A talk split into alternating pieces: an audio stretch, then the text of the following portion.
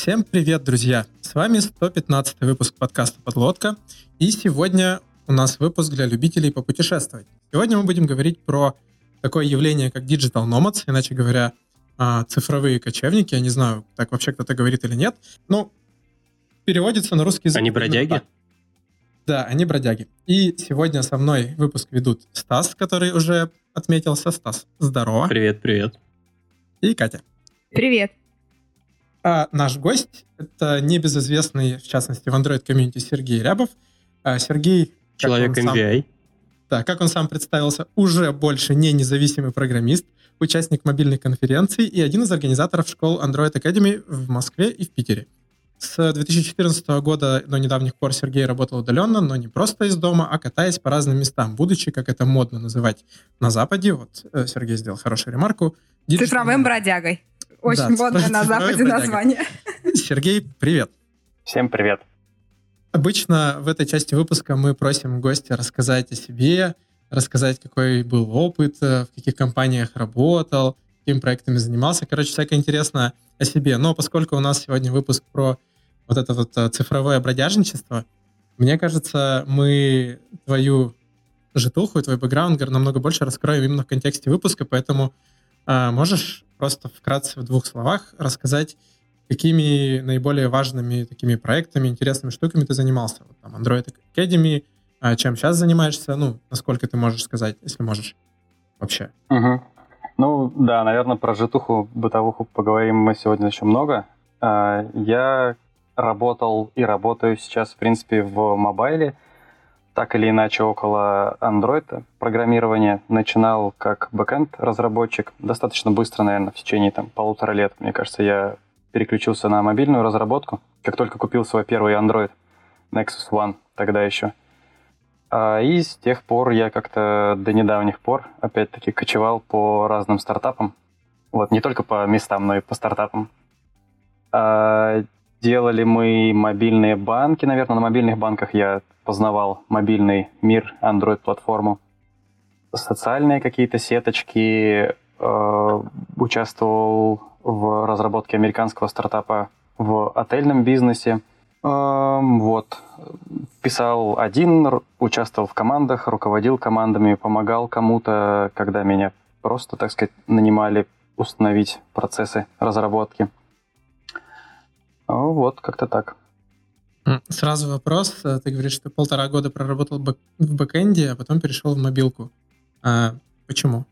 Во-первых, я работал в такой компании, как Netcracker. То есть, если кто в курсах, то это, в принципе, довольно много legacy кода. Там не очень быстро обновляется все в плане современных библиотек, даже версии языка Java и так далее. Ну и я немного был э, в грусти из-за этого. А когда появился еще одна маленькая ремарка, когда я был еще в школе, я писал под Java Mobile Edition. Был у меня телефончик Nokia, и я очень любил что-нибудь э, нашкодить там для него. И когда появился Android, опять-таки Android-платформа, Java язык, все это от Google, я очень заинтересовался этим, уже более взрослая какая-то такая штука, более унифицированная, чем Java 2ME. Э, приобрел себе телефон и начал потихоньку как-то возвращаться к старым таким экспериментам, а когда у тебя есть возможность посмотреть на результаты своих экспериментов прямо здесь и сейчас у тебя на ладони, ну, это достаточно сильно вдохновляет, и ну, захотелось на это дело переключиться в итоге, работать со, со, с топом технологий, скажем так, когда все быстро обновляется. Конечно, сейчас уже не так, но тогда была ностальгия на высоком уровне. Я это тебе надо во фронтенд. Шить? А. а да, на этой развеселой предлагаю начинать наш выпуск, а, начинать основную, точнее, часть нашего выпуска. И давай попробуем а, сначала вообще с терминологией определиться, потому что довольно интересный термин digital nomad. То есть в моем понимании кочевник — это чувак, который с конем перемещается от пастбища к пастбищу, там ставит юрту, ночует, и на следующий день переезжает в другое место, потому что кони съели просто всю траву вокруг юрты, ему нужно искать новое место. Вот. А digital — это, ну, цифровой. Вот что такого цифрового в digital номадах? Ну, если говорить про цифру, то в первую очередь, конечно, это с учетом текущих технологий, это возможность работать удаленно. То есть у нас э, сейчас много в каких местах есть интернет, даже откровенно удаленных от цивилизации часто можно его найти. А нам, как программистам, это позволяет выполнять работу при наличии Wi-Fi, розетки и нашего лэптопа с нами. Ну и как бы вся твоя identity, она цифровая остается. Тебе не нужно зачастую присутствовать в офисе, позволяет тебе общаться с коллегами, находящимися на другом уголке земного шара. И все более и более вот эта штука становится популярна. Но если mm-hmm. про намадов уже говорить, то да, э, есть определенное сходство. Конечно, коней я не пасу сейчас, но битики-байтики, можно сказать, пасу. Вот делаю какие-то приложения, значит, э, кочую в том плане, что я опять-таки не привязан к месту, могу благодаря тому, что вся работа идет в интернете, перемещаться с места на место. То есть э, часто люди уходят, например, во фриланс или на удаленку, но остаются у себя дома – в своем родном городе, может быть, может быть, это где-то в регионах, опять-таки, они выходят на международные рынки. А в моем же случае отличие в том, что я не сидел на одном месте, так сказать, эксплуатировал эту возможность, чтобы путешествовать по странам максимально, а, не отрываясь от работы. Отпуск все-таки не резиновый у нас. Вот, фрукты, солнце, опять-таки, зимой, так что это мы любим. Окей, okay, ну, то есть, э, если работаешь удаленно и сидишь дома, это ремоут. Если работаешь удаленно, дома не сидишь, это номад. Ну, это да, можно так сказать, конечно. Ремоут остается ремоутом, но из-за того, что переезжаешь постоянно, вот тебе и кочевой образ жизни. Окей. Ну, давайте тогда... Интересно, короче, следующее, что мне хотелось бы такой вопрос вскрыть, это довольно нетипичный образ жизни — и к нему нужно как-то прийти. То есть не каждый человек готов сорваться просто с места и куда-то уехать непонятно куда, а работать. Э, в принципе, даже удаленка не для каждого подходит, потому что это ты сидишь дома а в четырех стенах, видишь только своих там соседей и семью, и собаку, и выходишь только в ларек за пивом, там, не знаю, за дошираком. А если нет вот. семьи и собаки, то остается только пиво. Да, да, зато интернет есть. Зато пиво больше достанется. Да. Вот, а если мы говорим про тех, кто путешествует, то это все делает еще сложнее, мне кажется, потому что, ну, даже при всех плюсах путешествия это всегда стресс какой-то. Вот, и мне бы хотелось узнать, в чем вообще мотивация. То есть, э, что должно случиться в жизни человека такого, чтобы он подошел, ну, на, на твоем примере даже можно узнать, чтобы он пришел к такой мысли, что, типа, все, я собираю свои шмотки, там, закидываю котомку за спину на палочке, выхожу из дома и ближайший год не возвращаюсь, при этом не прекращаю работать. Вот как ты вообще к этому подошел? Ну, да, наверное, нельзя было бы сказать, скажем, когда я там рос или э, в универе, наверное, начинал учиться, что я такой парень перекати поле. Э, вообще, наверное, начнем с того, что я не очень много путешествовал, когда был мелким. То есть так вышло, что, наверное, все свои каникулы там и так далее я проводил дома. А, родители... Я жил в небольшом поселке, 10 тысяч человек где-то у нас было. Вот, и у нас был небольшой частный участок, и есть. А, родители строили дом там. Вот, строили самостоятельно, мы своими силами, поэтому всегда там была работа дома, чем заняться. И даже когда там мои одноклассники, скажем, зарабатывали какие-то карманные деньги, то мои желания такие, они упирались в то, что ну, дома и он так есть работа, зачем ты будешь кому-то там помогать? А что нужно, мы тебе, мол, купим. Вот. Ну, мои «хочу» и родительские можно не, не всегда совпадали. Вот. Поэтому, наверное, когда я уехал учиться в универе, в общаге жить там и так далее, в другой город, в Москву, то я как-то довольно быстро стал там самостоятельно решать все свои вопросы. И только в универе, на самом деле, я поехал первый раз за границу. Мы собрались с моим лучшим другом решили, что пора бы нам отличненько затусить. Вот, э, на пару мы купили билеты. Тогда просто как-то по какому-то там э, путевка, типа туроператор, я не знаю, в Египет, все по классике, Шарм-эль-Шейх.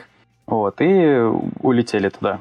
Потусили, конечно, мы знатно. Первый был какой-то практический опыт английского языка. Там было что-то типа 4 или 5 английских семей Была семья из Бирмингема, которых невозможно было вообще понять их акценты, и даже э, парень из другой английской семьи говорил, типа, не парьтесь, я сам не всегда понимаю, что они говорят. Вот. И вот тогда я ощутил, типа, о, прикольно. Значит, вот есть разные страны, интересно все посмотреть. Когда был дома, я очень любил всякие познавательные передачи про путешествия, типа Михаила Кожухова в поисках приключений. И это все как-то манило немного. А вот когда, так сказать, повезло мне э, оказаться в стартапе, где мы делали вот эти мобильные банки, в один прекрасный день мы решили с ребятами, что неплохо было бы нам, ну мы модный стартап, молодежный, все такие, значит, самостоятельные, успешные ребята, давайте мы возьмем и уедем удаленно поработаем. С начальством, к сожалению, договориться не удалось, чтобы она нам проплатила эту всю поездку. Но мы не отчаялись и забронировали сами себе жилье там где-то в Черногории, сказали, что мы поедем туда всей командой, будем работать, тыры-пыры. И как бы нас э, поддержали, мы умчали, и год, о, год, месяц, пардон, мы жили в Тивате, в Черногории, работали все будние дни, как по расписанию, готовились как раз к релизу. Как сейчас помню, мы с одним из коллег писали банк, банковское приложение для Home кредита тогда. И вот это расписание дня, что ли, возможность совмещать, оно действительно запало в душу. То есть по утру мы вставали, с коллегой добегали до моря, там купались, сделали какую-то зарядку, турники, все дела. Прибегали обратно, завтракали, садились на работу. А, очень продуктивно работали. Там за тот месяц было очень много всего сделано. Ну, а потом вечерами как-то гуляли, опять море, возможно, было. По выходным хайкали, там по 20-25 километров по горам носились. В общем, э, вот эта вот жизнь была, конечно, за пределами города хорошая. А потом, через какое-то время... Сережа, можно я ворвусь? Да-да. А, вот, ты уверен, то, что дело а, именно в том, что за городом было, а не в том, что там физическая активность и так далее? Это же, ну, там все да, советуют... Да, да. Это, это все как бы совмещалось. И в итоге это потом определило, наверное, курс моих путешествий тоже в дальнейшем. Так или иначе, а, они... Качалка, офис, э, качалка. Ну нет, это какое-то путешествие, знаешь, на Соколь, по Сокольнической линии в другую э, да -да -да. часть города до качалки, а потом домой. Вот. Э, я немного шире имею в виду. Ну, то есть, так или иначе, мои путешествия, они были со спортом, наверное, связаны. Я остановлюсь на этом, наверное, чуть попозже. В общем, в итоге получилось потом так, что в другом, на другом месте работы мы решили все переключиться на удаленку. У нас была половина людей удаленных, половина в офисе. Практика была нормальная, работали мы хорошо, и в один прекрасный момент мы решили просто наш офис, который мы снимали и платили дофига бабла за него, отпустить и уйти на удаленку. И вот тогда-то я уже реально первый раз уехал с сумкой, попробовал покочевать, и зашло. Вот это вот, наверное, то, что в детстве у меня сидело и где-то в голове зрело, не было выхода этому. Когда оно получило такой путь на свободу, то после этого поток не останавливается, и я постоянно стараюсь выжимать из этого максимум. Я, на самом деле, тоже хотела ворваться и просто хотела сказать, что я часто наблюдаю эту корреляцию в плане, когда чего-то недостаточно не хватает в вот, раннем периоде, там, в детстве, в студенчестве, и когда потом происходит, э, происходит выхлоп в два раза сильнее. Я, например, наоборот, в детстве очень много путешествовала, именно связано со спортом, так как разъезды, горные лыжи. И я три года работала на удаленке, уже потом, когда начала работать, и сейчас слушаю тебя и думаю, почему я в это время не ездила? Но мне как-то не хотелось, и во мне четыре стены и до качалки пешком хватало почему-то. Вот, мне кажется, это часто очень история, когда... Мне вот очень нравится на эту тему, э, есть у Жака и Кусто цитата, что-то вроде «Если у человека появляется возможность вести не за, э, необычный образ жизни, то он не имеет права отказаться от этого». И я когда первый раз наткнулся на эту цитату, прям я прочувствовал, насколько она близка мне. А, ну вот э, тут интересный... Короче, мне хотелось бы поделиться своим опытом, потому что, с одной стороны, он у меня коррелирует, с другой стороны, немного противоречит. То есть я точно так же там до переезда, на самом деле, с Дальнего Востока был заперт, по сути, в этом самом Дальнем Востоке, оттуда куда-то ездить довольно долго. Ну, то есть накопить денег раз в год смотаться в отпуск, это, в общем-то, был более-менее предел мечтаний. И отпуск, ближайший на Китай, Таиланд, до чего получится долететь. А, вот. Кстати, Таиланд — это хороший вариант, на самом деле, зря я так сказал, но не суть. А, вот. И потом, получается, когда я переехал, внезапно в Москве оказалось, что куча вариантов, которые близко и дешевле, плюс зарплаты больше, поэтому, в принципе, больше дорог открыто, и начал безудержно ездить. Но, с другой стороны, вот сейчас я сижу и думаю, а, что на самом деле нужно было просто, чтобы этот ларчик открылся, и вот эта тяга проснулась. Но на самом, пока я жил на Дальнем Востоке, короче, там куча мест, которые я мог съездить банально на машине. И у меня была машина, у меня было, было 100-500 возможностей, я просто про это не думал вообще. У меня не было, наверное, осознания того, что я могу куда-то путешествовать, как-то ездить, я про это не думал, я даже не хотел этого. Просто когда начал ездить по всяким заграницам, а, стало понятно, что, блин, у нас и в России там можно много интересного найти. Короче, это к тому, что не могу сказать про себя, что у меня вот копилось там все детство, я сидел и думал, как бы путешествовать, но не мог это реализовать. Просто потом, когда я начал и понял, что это кайфовая штука, я понял, сколько лет я потерял и не имел возможности этим заниматься, и вот сейчас уже начал пытаться это компенсировать. Это про, про, про себя так немножко. Вот но это вот, в целом...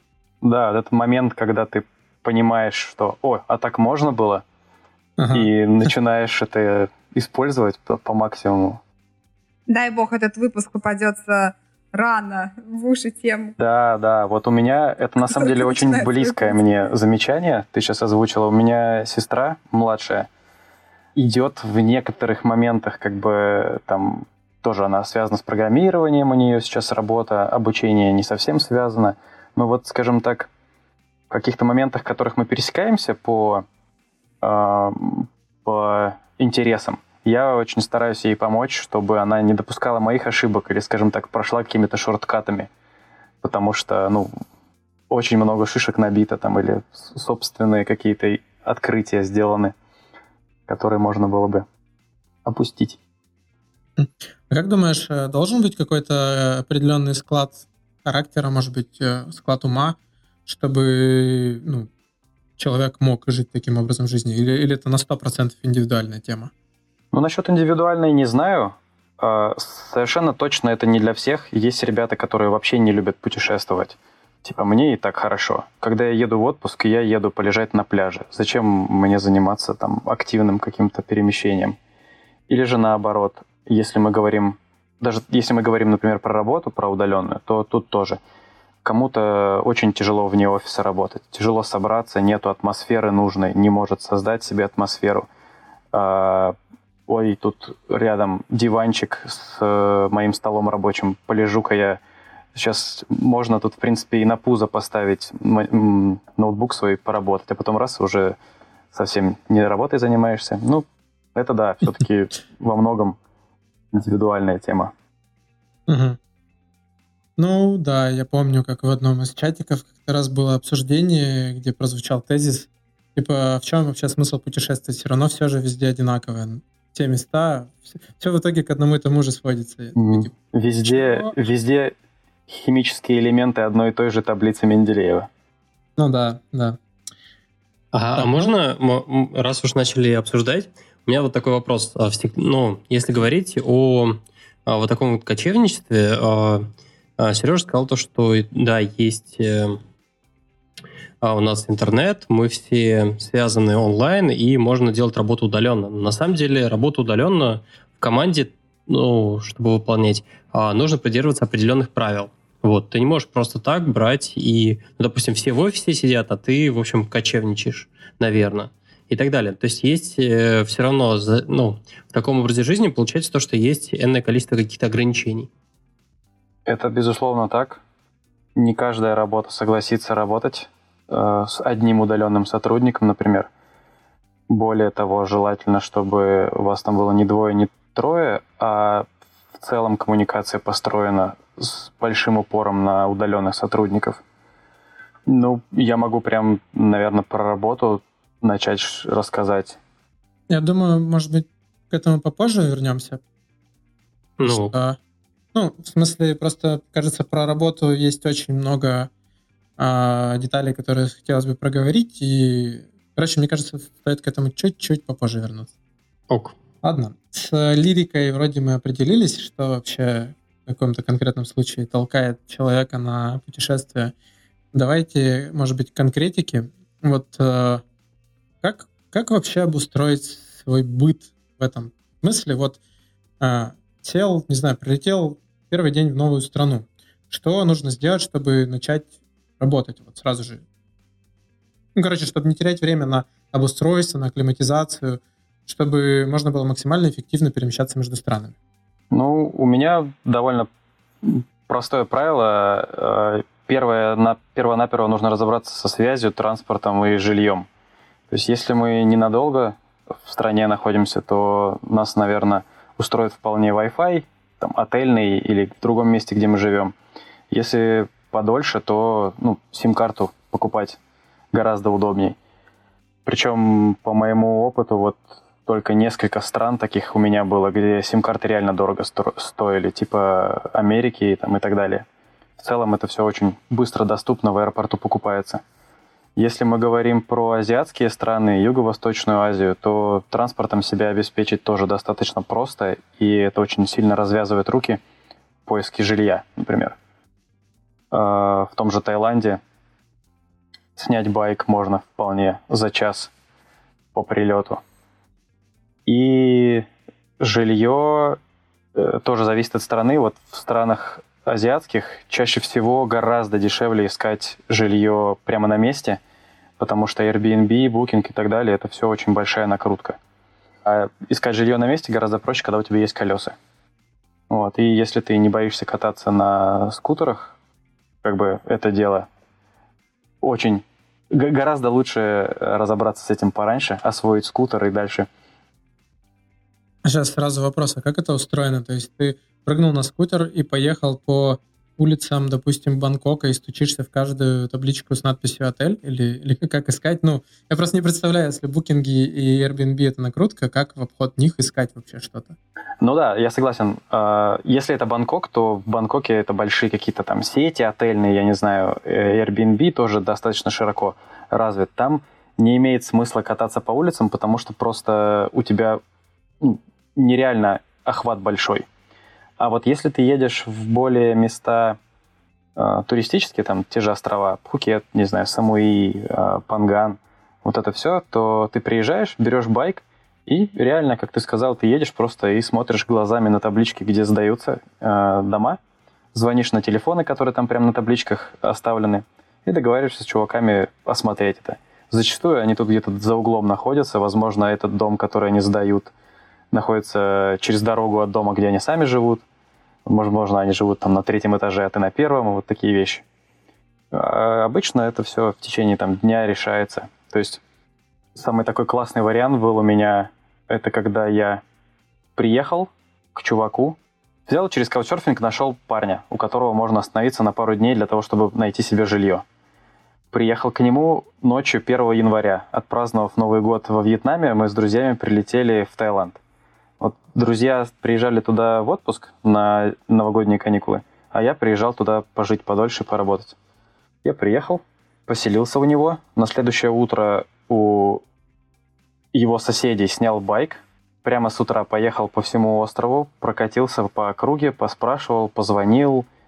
И к вечеру я уже нашел место себе, где остановиться. Причем, когда я ехал туда, я просканил немного Airbnb, что там есть. Нашел очень интересное жилье такое на э, берегу озера с классным видом, спокойное, точно нормальный интернет, на фотках очень классное.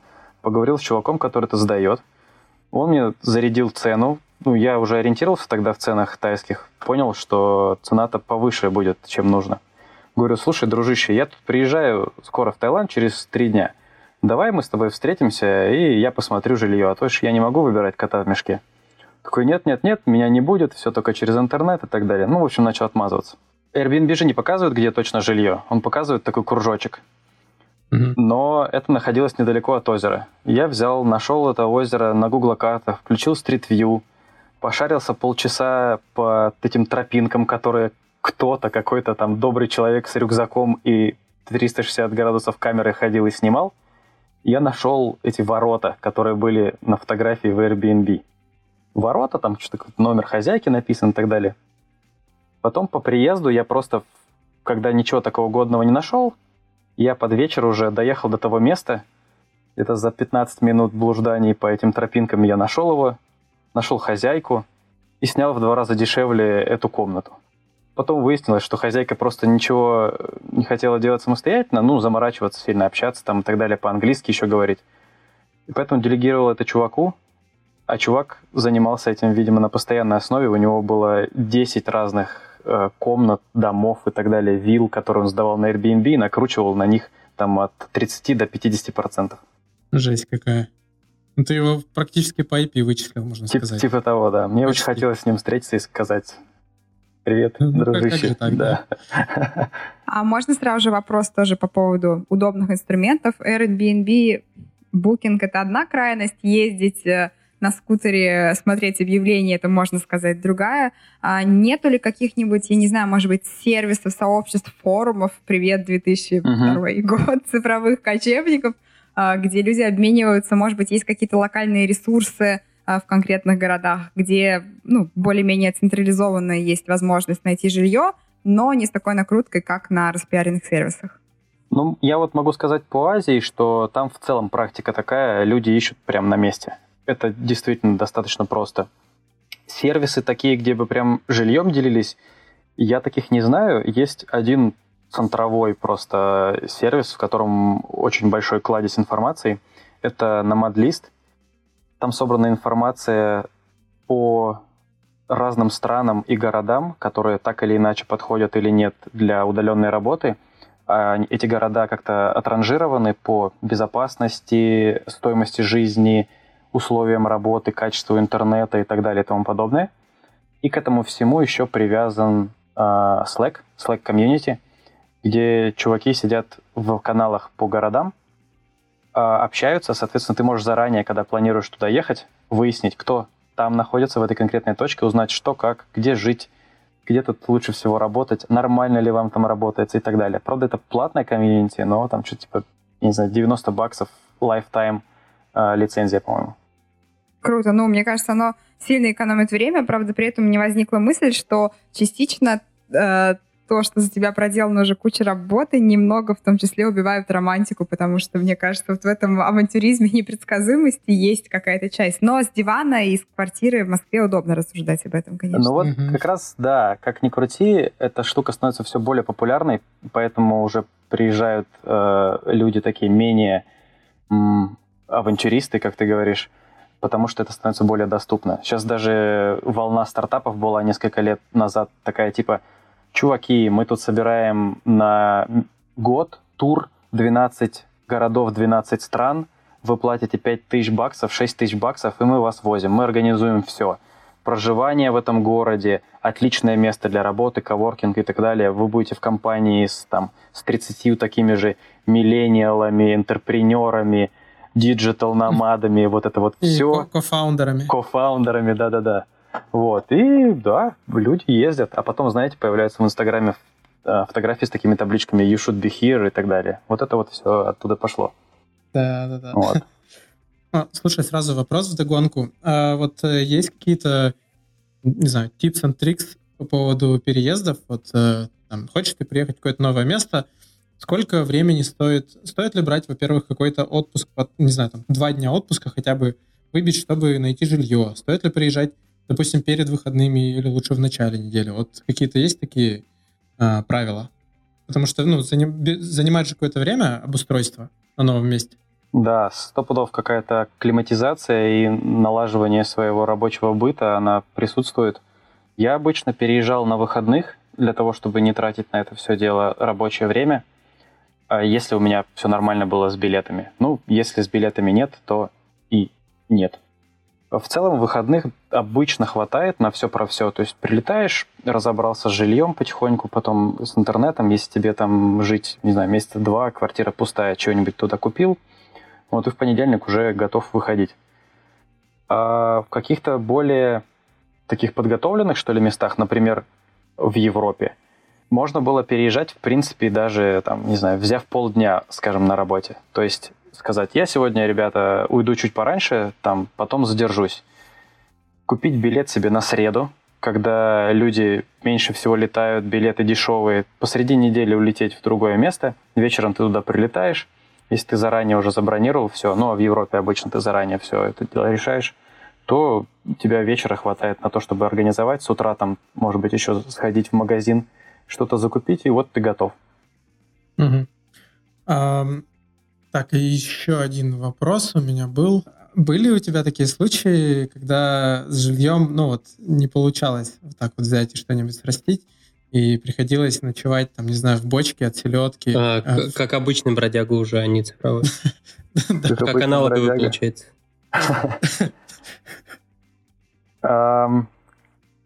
У меня было такое... Ну вот опять та история с э, чуваком под Новый год. Я у него остановился на три ночи, по-моему, на всякий случай. На две ночи, на три дня, на всякий случай. И когда нашел жилье, я забронировал его, соответственно, там через ночь. И потом вечером мы поехали с моими друзьями, которые нормально в отеле жили, как белые люди, вечером там потусить немного.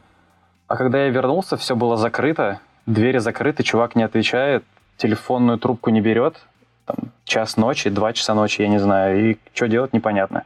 Не спать же на полу. Вот.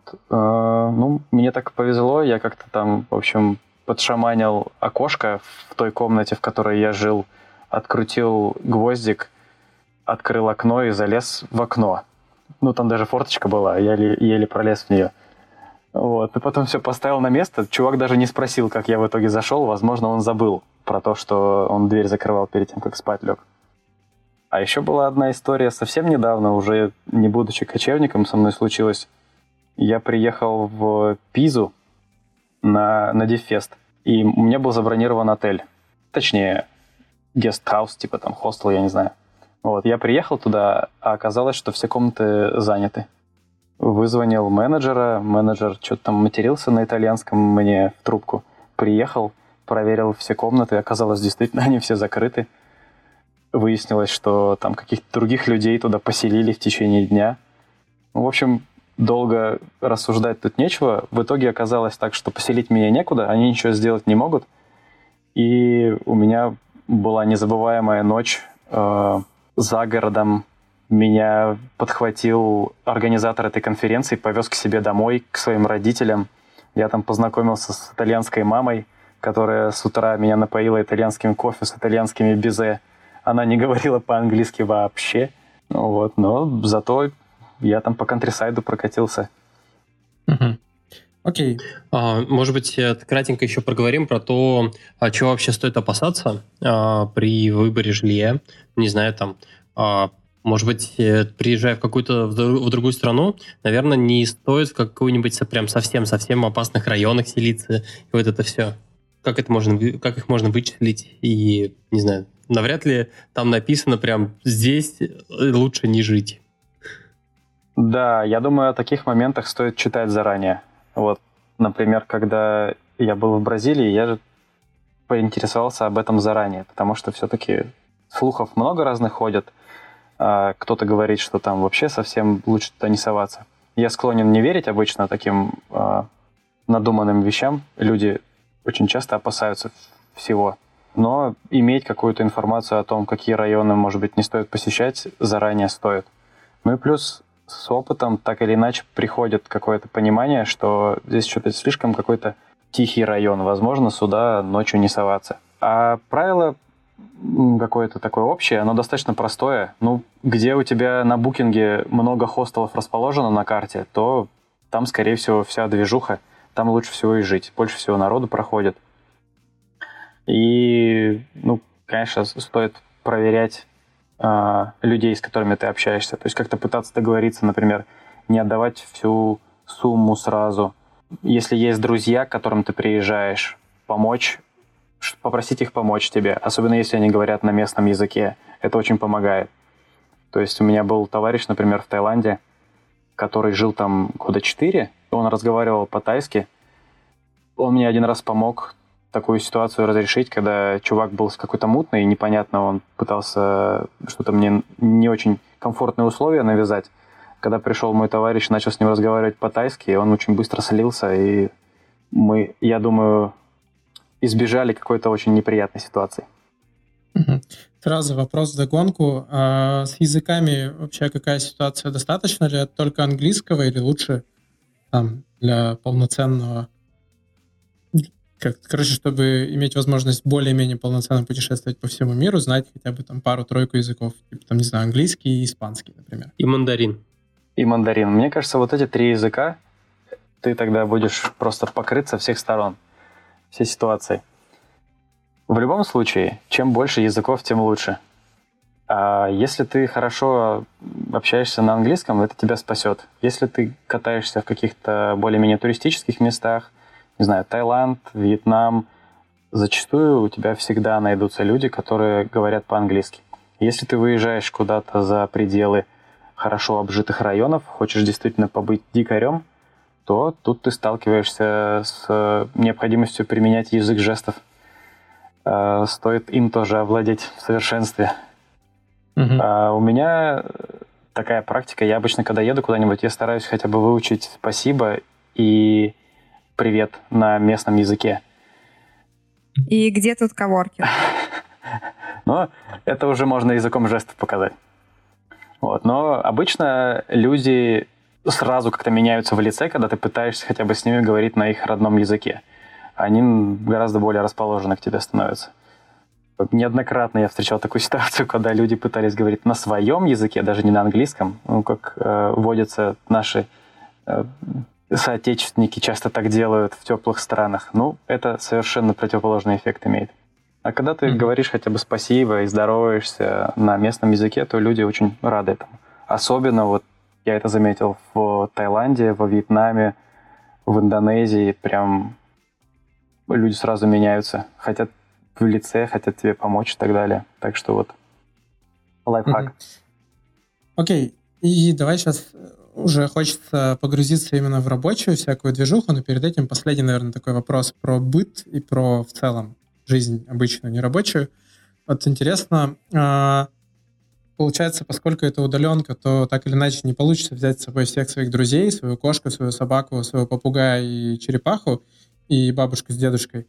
Вот, это раз. Во-вторых, э, ну, в принципе, да. Второй, второй момент, друзей тоже, э, круг, круг друзей, скорее всего, нарушится.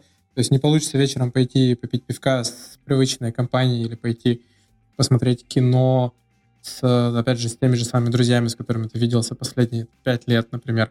Вот. А как решать такую проблему? То есть, во-первых, с кем вообще стоит, не стоит путешествовать, стоит ли брать, ну, конечно, дурацкий вопрос, но возможно ли путешествовать, допустим, со своей женой или с подругой?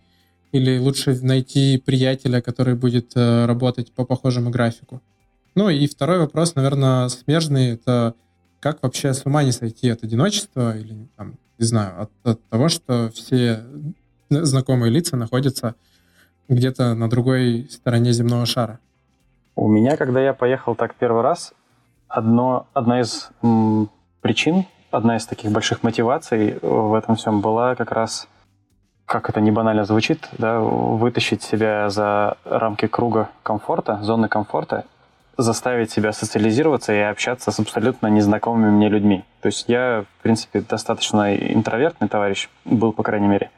Вот, и я такую цель себе поставил, а почему бы и нет? И поехал путешествовать я соло. Ну, то есть я там заехал сначала к каким-то друзьям, но, тем не менее, в основном я катался один. И это очень большой буст тебе дает в том, как ты проводишь время. То во-первых, если ты ездишь, скажем, с женой, то вот тебе и твоя компания для общения. В принципе, тебе не нужно с кем-то еще общаться, вам вдвоем комфортно, ты всегда найдешь тему, о чем поговорить, и вы говорите на своем родном языке.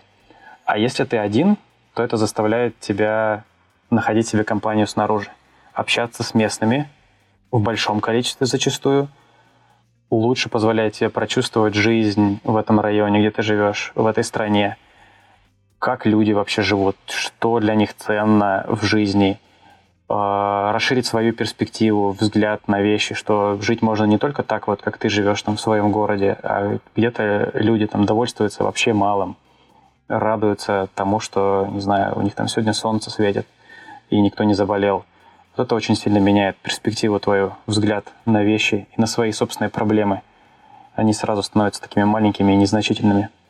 А, ну и это, конечно, расширяет круг твоих знакомых. То есть э, я приобрел довольно много друзей за время путешествий, и с некоторыми из них мы довольно тесно продолжаем общаться. Э, находить как людей, ну, начиная от того, старым дедовским методом выходишь вечером на пляж и выцепляешь каких-то интересных тебе людей, пытаешься завязать с ними знакомство. Опять-таки, вот тебе и как это, прокачка, да, курсы пикапа.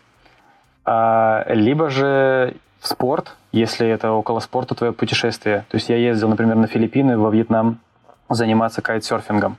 Это кайтсерферская тусовка. Ты общаешься в школе, где ты хранишь свои вещи, где занимаешься с людьми, которые приехали с других каких-то частей света вообще, какие-то там предприниматели, которые удаленно ведут свой бизнес, чуваки, которые бросили работу, спортсмены, которые приехали сюда на зиму э, вести э, занятия для других. Либо вот в Таиланде я был в тайском кемпе, и там познакомился с чуваками, которые точно так же приехали туда тренироваться. Там один товарищ, он перенес операцию, ему пересадили две почки и сказали, что он никогда не будет заниматься спортом больше и, возможно, не будет вести полноценную жизнь. Он не отчаялся, как-то выкарабкался, начал двигаться, а потом его все взял, уволился с работы официанта и уехал в Азию изучать боевые искусства. на Филиппинах какой-то ножевой бой изучал, на Окинаве в Японии карате. В Таиланд приехал, когда мы с ним познакомились, э, тайский бокс осваивать. В итоге, когда он вернулся в Канаду, стал там тренером по тайскому боксу в зале UFC. UFC, если кто не в курсе, это такой топовый чемпионат по э, смешанным единоборствам в мире. Как бы вот Похоже на современную адаптацию фильма «Кровавый спорт» с, Жан -Клод Ван... с Жаном Клодом Ван Дамом. Да-да-да, есть, есть что-то такое. Вот прям эти все фильмы, на которых мы выросли. Ну, плюс, ага. Э, кроме именно таких знакомств в, как это, в дикой природе, э, можно искать людей через каучсерфинг, не обязательно останавливаться у них, можно просто написать «я здесь-то и здесь-то, давайте пойдем погуляем, если там местные есть, расскажите мне, что здесь да как». Очень многие стараются удовлетворить свою жажду путешествий таким вот образом. Они, например, сами не могут поехать, но они принимают людей или хотя бы тусят с ними чисто для того, чтобы как-то вот открыться миру, что ли, не знаю. Если они в целом заядлые, путеше... заядлые путешественники, они вот таким образом отдают что-то в комьюнити. Я так познакомился с э, девушкой в Японии, которая организовывала там каучсерфинг встречу. И мы с ней съездили на следующий день в соседний город. Э, это было в Токио, мы съездили в Камакуру, она рассказывала мне там про всякие исторические подоплеки этого города, когда там Камакура была центром Японии, что там с религией, вот это вот все. То есть очень много интересных людей встречаешь с необычными историями. Угу. Окей. Кажется, здесь понятно. Ну, теперь понятно, где жить, понятно, как переезжать, понятно, на каком языке и с кем стоит общаться, с кем не стоит общаться, да? Еще забыл сказать на второй твой вопрос ответ по поводу того, все-таки с кем путешествовать, если ты не один. Мой кейс довольно простой в начале был. Я уехал путешествовать соло. А если вы путешествуете с кем-то, то тут, конечно, важно понимать, что человек должен представлять вообще, как ваш рабочий день построен. То есть, если вы работаете в течение всего дня, а ваш партнер э, вынужден находить себе занятия, то было бы неплохо, если бы это его не очень сильно расстраивало.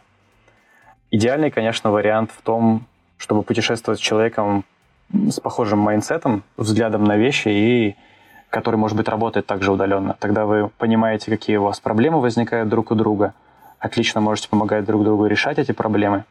У меня такой тоже был опыт. Я один из тоже очень интересных людей, с которыми я познакомился в путешествиях, э, товарищ из Москвы мой, он э, удаленно работал э, в сфере, скажем так, биржевой торговли.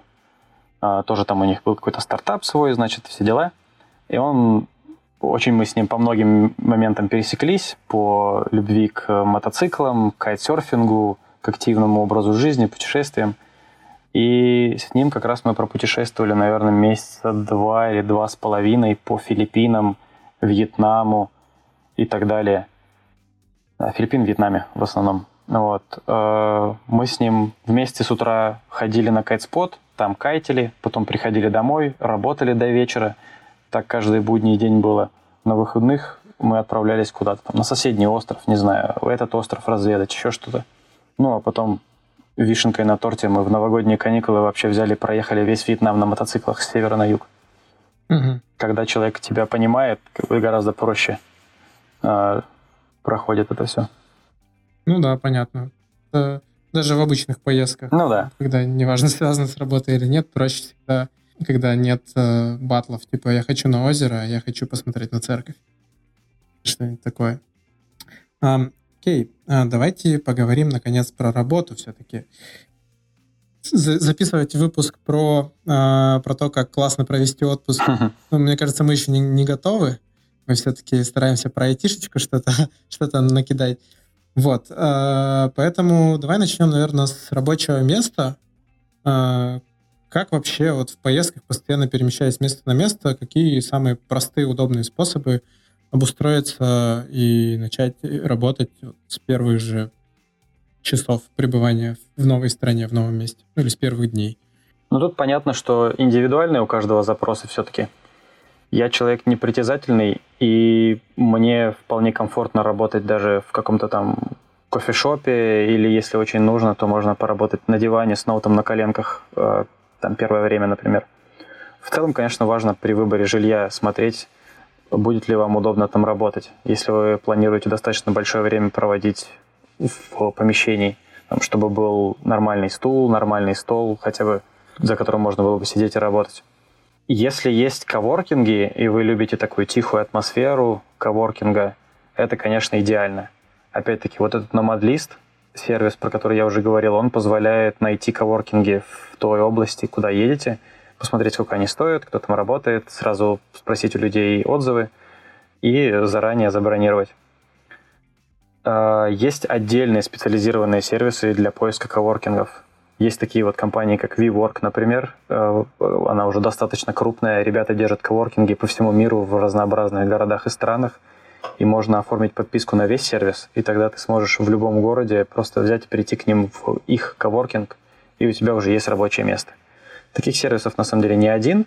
Там есть еще какой-то круассан, называется, еще какие-то вещи. Э, WeWork, наверное, самый популярный из этого. Я по большей части все-таки работал либо дома, либо в кафе.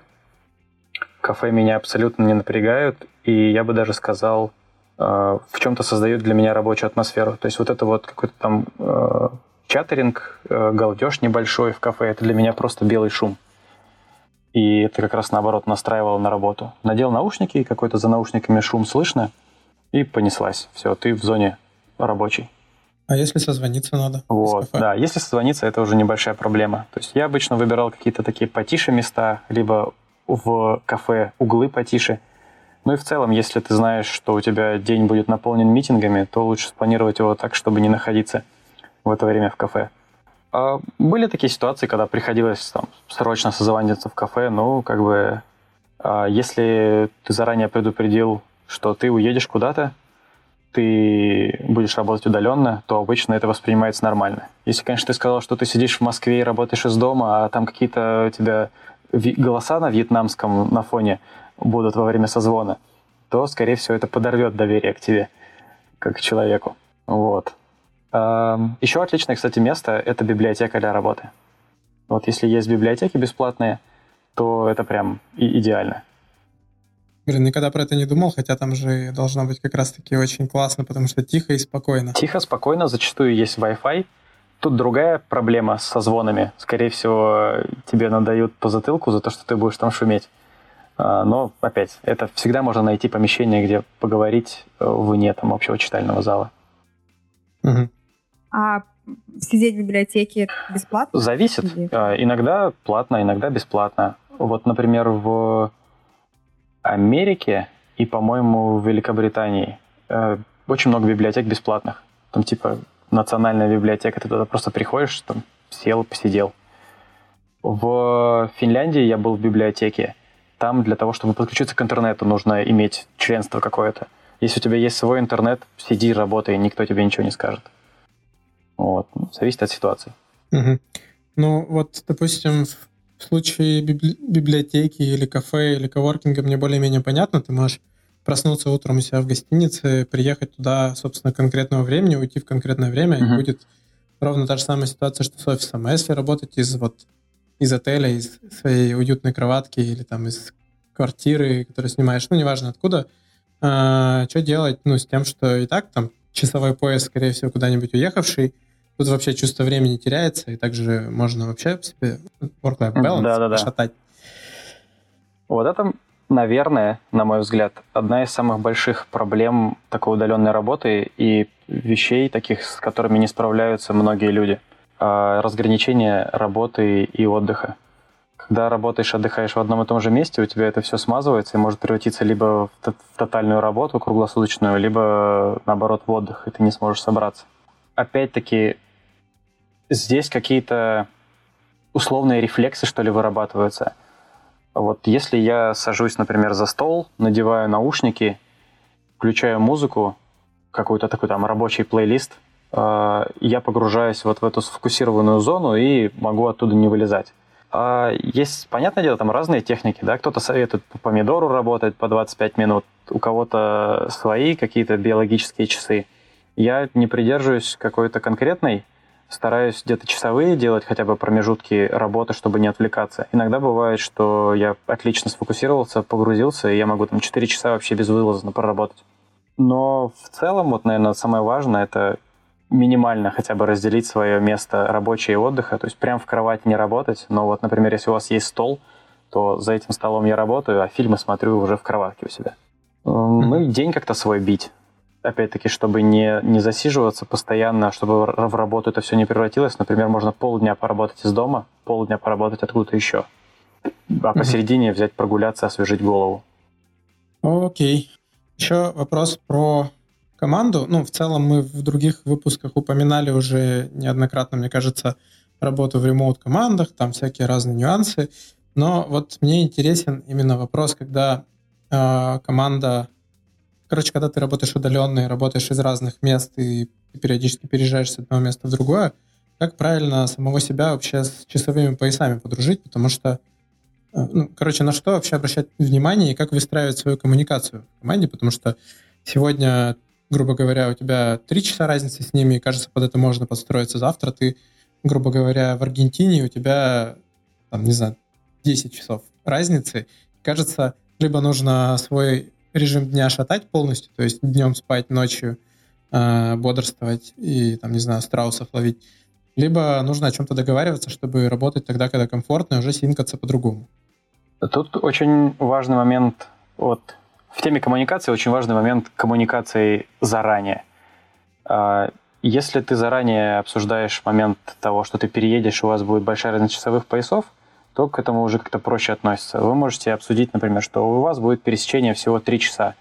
Окей, не окей. Если недовольны, то тут уж все зависит от тебя. Очень хочешь туда поехать, перекраивай свой график. Если не хочешь перекраивать график, значит, надо ехать так, чтобы небольшая была разница в часовых поясах. Uh, у меня максимальная разница была, наверное, 6 часов. И но у меня вот как раз так получалось, что весь мой досуг, там спорт какой-то, мои собственные дела, они были в первой половине дня.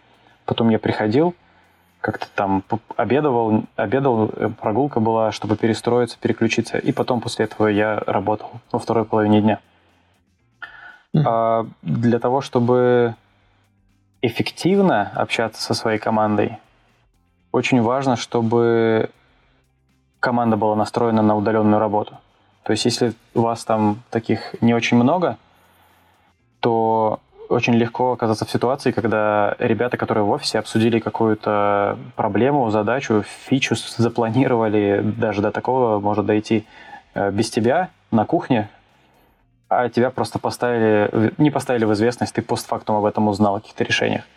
С другой стороны, если ты в это время на кайте катался, то, может быть, и черт с ним. Это безусловно. А, тут есть некоторые трейдов, можно посмотреть на это дело с разных сторон. Но мы же все-таки а, пытаемся, чтобы и работа нас тоже удовлетворяла, чтобы мы делали что-то полезное, нужное обществу, а не просто получали за это деньги. Вот, поэтому так или иначе хочется выстроить какую-то правильную коммуникацию. Ну да, то есть вот сейчас очень набирает популярность все еще, наверное, ремоут работа. И часто проскакивает такая фраза, что у нас компания remote first. Вот что это на практике значит? Если чуваки каждый раз, когда хотят что-то обсудить, коллеги твои, а, они в первую очередь все это выносят, например, в Slack или в Messenger, то вот это вот правильная коммуникация. То есть если, например, у вас команда поощряет, э, допускает, точнее, удаленную работу, так вышло, что вот все сейчас в офисе, а ты только удаленно. Как только ты должен присутствовать на митинге, сразу митинг переносится в онлайн, и все выходят, например, со своего компа на встречу. А не так, что все сидят в большой комнате, что-то там трепятся, ты, может быть, что-то не услышал, что один другому на ушко сказал, и что-то упустил. Это в первую очередь показывает уважение личное каждому члену команды, во-вторых, помогает чувствовать себя полноправным. Ну да, таким полноправным э, участником всех этих обсуждений, не чувствовать себя таким изолированным, что ли, от всей остальной команды. В таких же случаях максимально стоит всякие результаты митингов и так далее документировать. То есть все, что обсуждали, какой-то маленький follow-up сделали, э, засунули это в внутреннюю группу команды, например. Люди, которые в другой тайм-зоне, которые в отпуске, очень быстро могут понять, что к чему, восстановить контекст. Вот. А, у меня, у меня вот такой вот вопрос про follow-up. Это нормально, даже если команда вместе работает. Да, да. Мы, ну, мы все люди, мы склонны забывать. Там месяц назад, что происходило на какой-то встрече, можно легко забыть. У меня тут вопрос по поводу а, вот такого вот кейса, когда всем нужно брать и подстраиваться под этого человека. Хотя, а, ну, это, по сути, ну, не какая-то... Какая а, это не обстоятельства поставили этого человека в такие условия, что ему нужно работать удаленно и так далее. Это в некотором смысле его хотелка. Угу. И в этом случае команда берет и подстраивается. А нету здесь какого-то элемента, не знаю, ну, куда-то в сторону эгоизма или что-то в таком духе, то, что целиком а, всей команде приходится под одного человека подстраиваться. Мне кажется, это ну, не совсем норм. Ну да, справедливое замечание. А, мы же говорим как раз о том случае, когда удаленная работа допустима, в компании. Угу. Понятно, что если ты по своим собственному, по своей собственной инициативе захотел работать удаленно, сказал, типа, парни, вот так и так, а тебе говорят, что, ну, отлично, тогда решай все свои проблемы самостоятельно. Это один вариант. Тогда ты сам в ответе за то, как ты проводишь там свой досуг, как uh ты должен догонять все там решения, вот это вот все.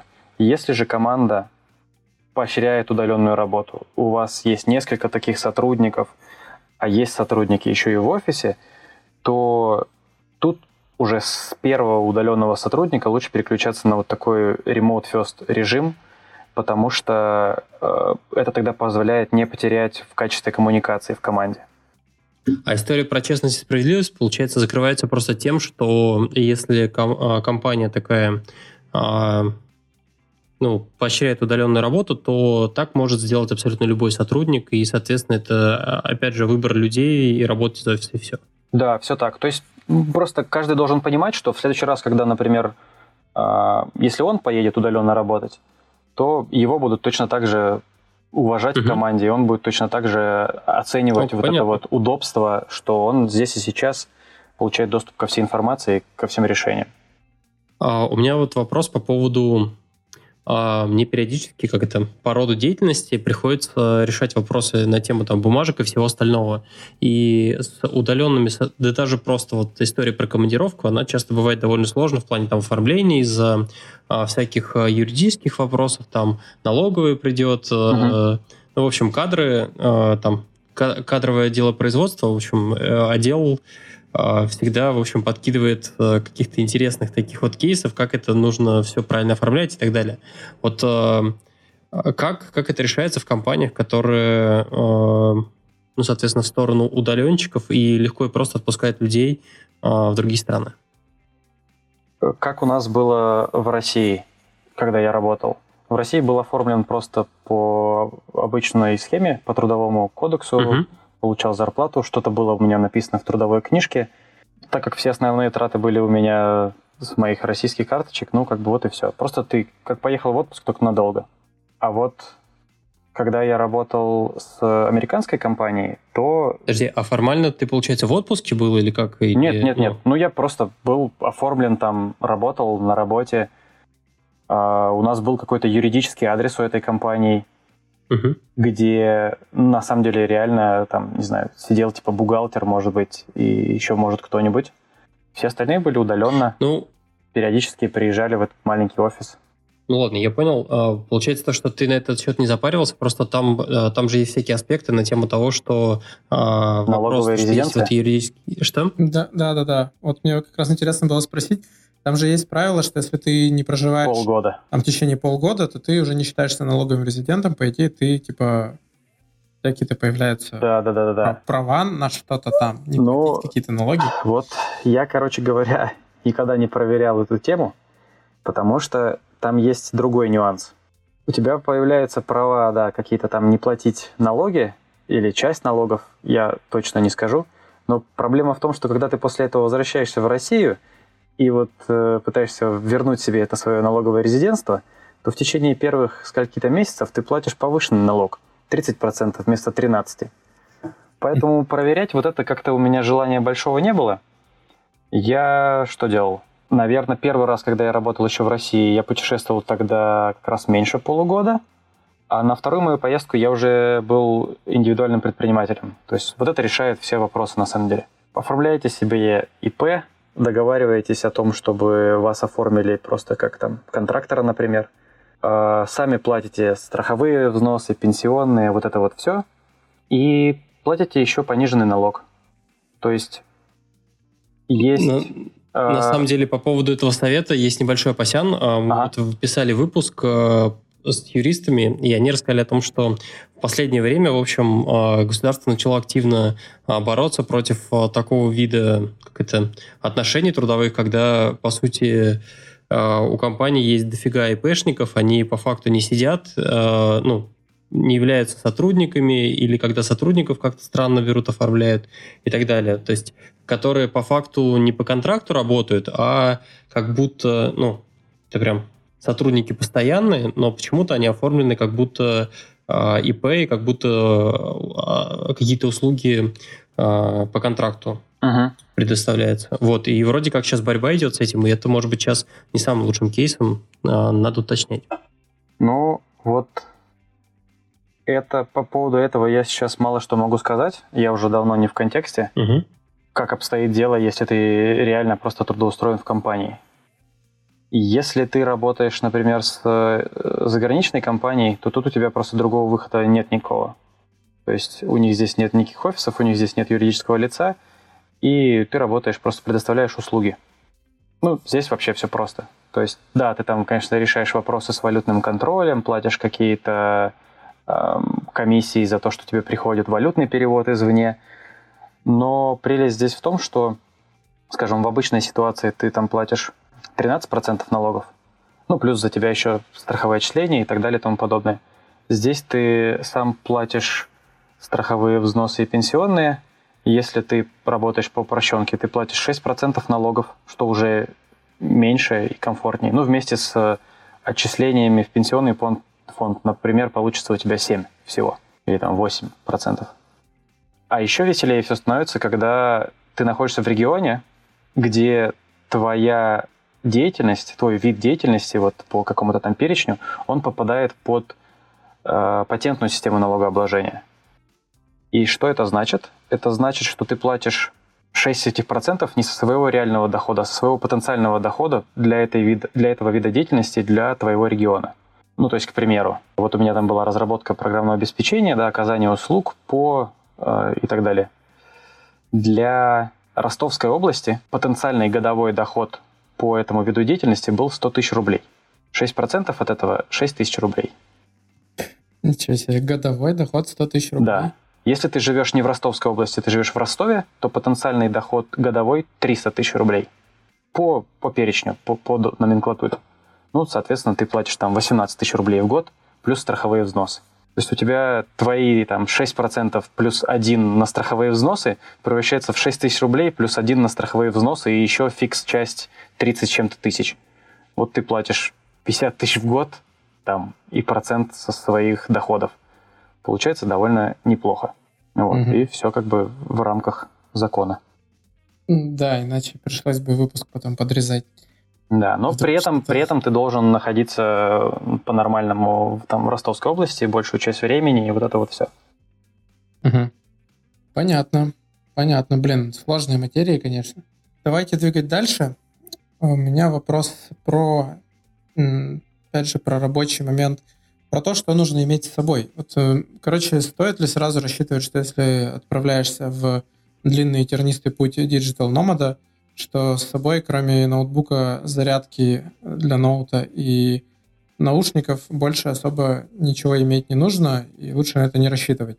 Или все-таки можно какие-то там лайфхаки, чтобы намутить себе мониторчик, а, там, не знаю, десктопчик помощнее, все что угодно. Ну и тут же, наверное, вообще про то, что стоит с собой иметь в рюкзачке в таких путешествиях.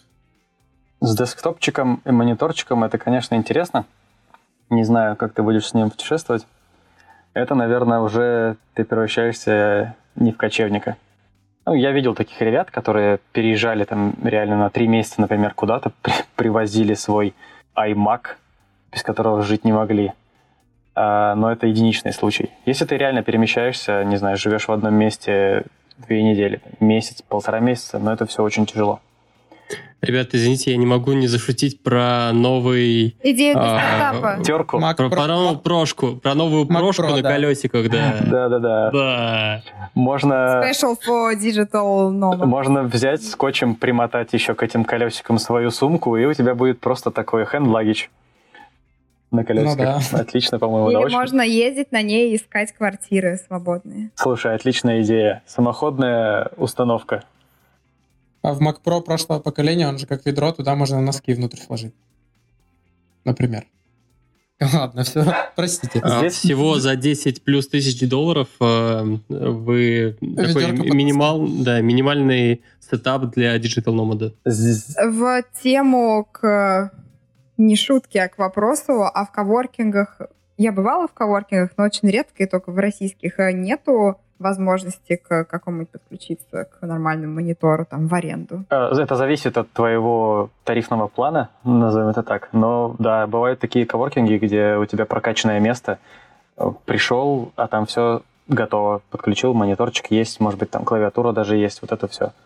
А бывает самый дешманский вариант, естественно, только, табуретка. Да, и... да, кофе из автомата да. и табуретка и стол. И два, и два стула. Да. На какой монитор пост... Да. Так вот, setup. Э, в целом, довольно проблематично брать с собой много вещей. Поэтому чаще всего ты обходишься одним компьютером, один у тебя лэптоп, и для жизни, и для отдыха. Кстати, тоже отличное замечание про разделение рабочей жизни и личной. А, к сожалению, нет возможности, скажем, работу все держать на одном компе, а весь отдых на другом компе. Взял такой, пересел за другой компьютер, и вот ты уже вечер проводишь за сериалом. Здесь очень надо, не знаю, настраивать профили в хроме, чтобы у тебя случайно вкладка с Netflix не попала в то, то же окно, где у тебя открыты документы, не знаю, документация андроида и так далее. Это надо себе привыть, привить такую привычку. А, ну а к теме, все-таки это один лэптоп зачастую. Если вас совсем не устраивает клавиатура, и я видел ребят, которые таскали мини-клавиатурки с собой, опять-таки, например, та же маковская внешняя клавиатура, она не такая большая, можно ее и засунуть э, в свой багаж. Я же придерживаюсь весьма минималистичного взгляда к набору вещей – и я путешествую с одним только рюкзаком, который помещается в ручную кладь. Очень не люблю отдавать что-то в багаж, ждать этот багаж и так далее. Платить за него особенно, если он не включен. А когда я начинал все это дело, я первый раз на 6 месяцев поехал в Азию с рюкзаком 95-литровым туристическим. Это, конечно, был очень интересный experience. У меня был маленький рюкзачок, где лежала вся моя техника – большой рюкзак, где лежали на дне мои вещи, и я вкладывал туда маленький рюкзак.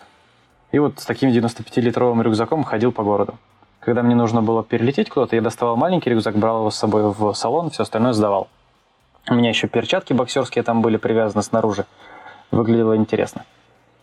Я узнала лайфхак недавно, но я говорю, из меня так себе digital mm-hmm. nomad, поэтому это может быть известно, но если вы взвешиваете ручную кладь, на нее обычно ограничение 5 там, или 10 килограмм, в зависимости от ага. класса, и она у вас ну, не влазит, то можно достать ноутбук и взять его в руки, и с ним, типа, и вот так взвесить. Ну, он весит у некоторых да, много, да. и это прикольно. Э, это у меня есть даже отдельная история про то, как я 17-килограммовую ручную кладь зачекинил, где было ограничение в 8 килограмм. Ты по карманам распихался? Нет.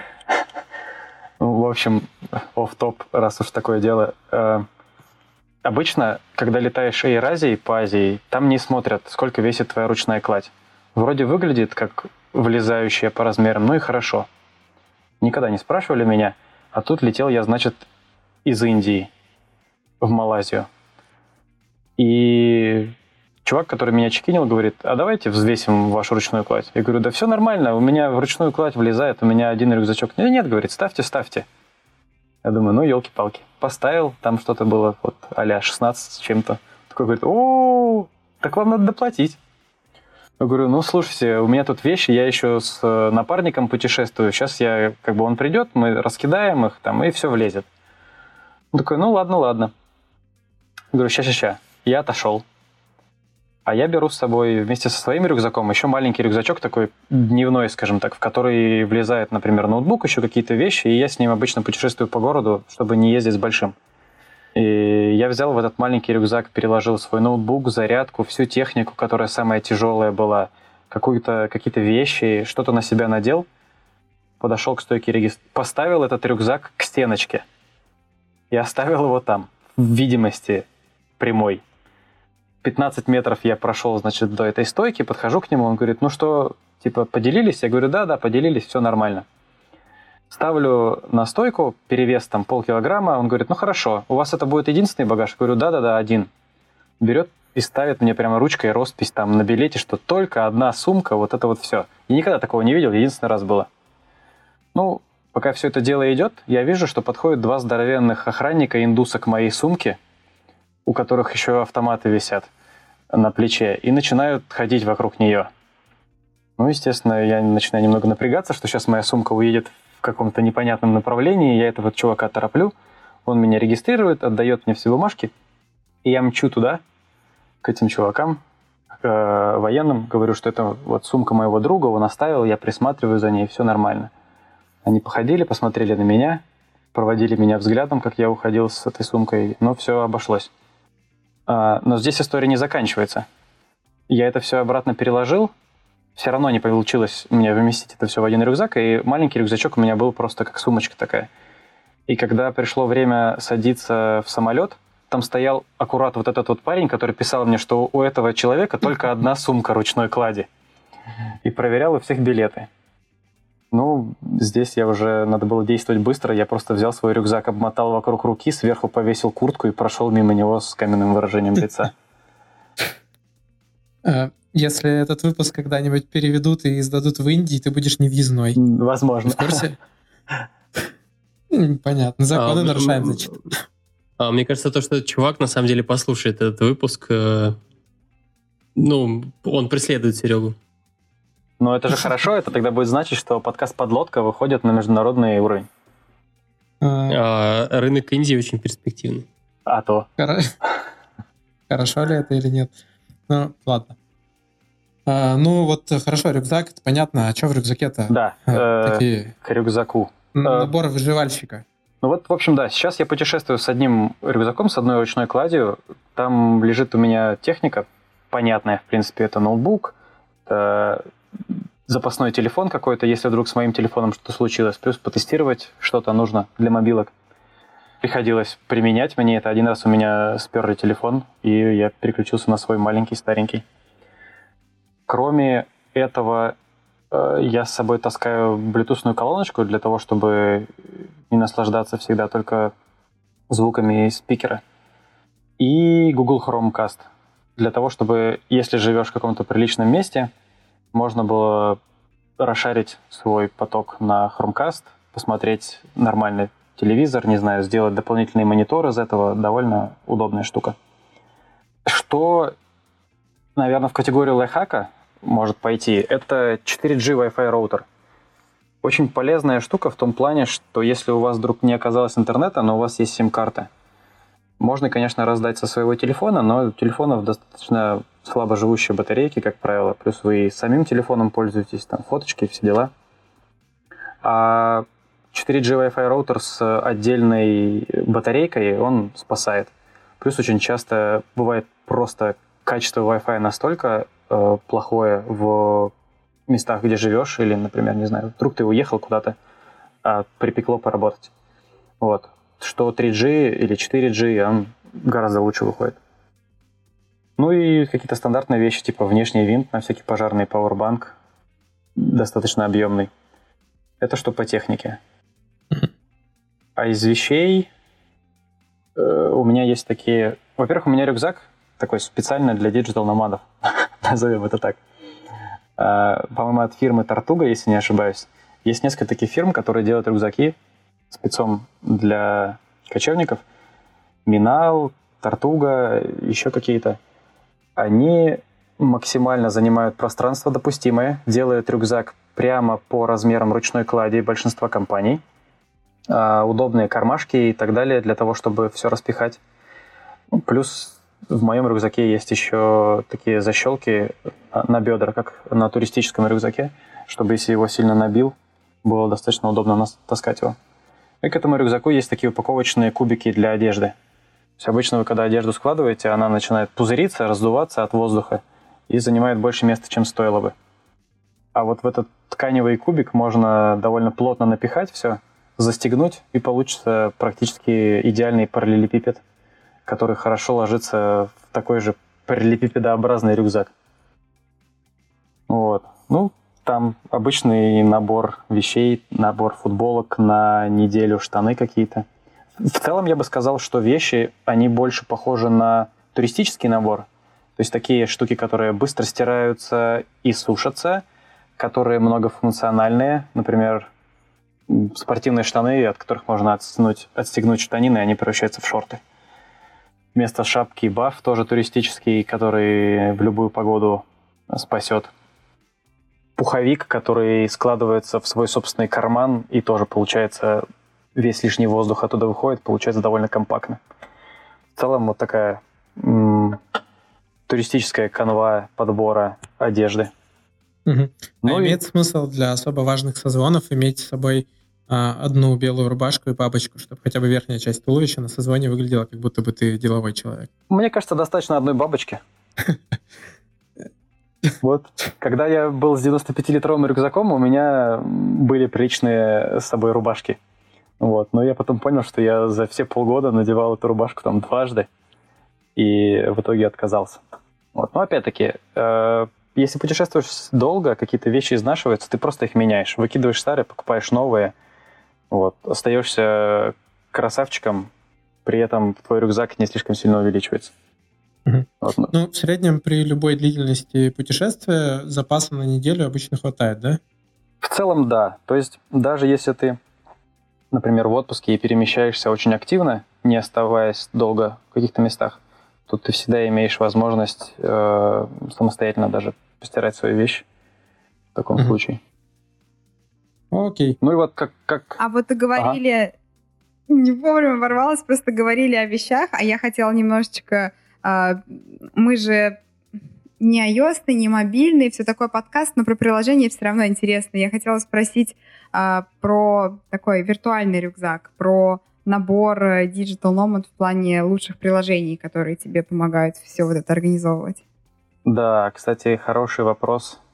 И я сейчас вот уже не весь этот набор имею на телефоне, может быть, не все вспомню, но у меня была отдельная папочка с приложениями как раз для тревела, а там Booking должен быть, Airbnb, Flight Radar, Aviasales для поиска билетов, Couchsurfing для поиска тусовок или людей, у которых можно остановиться.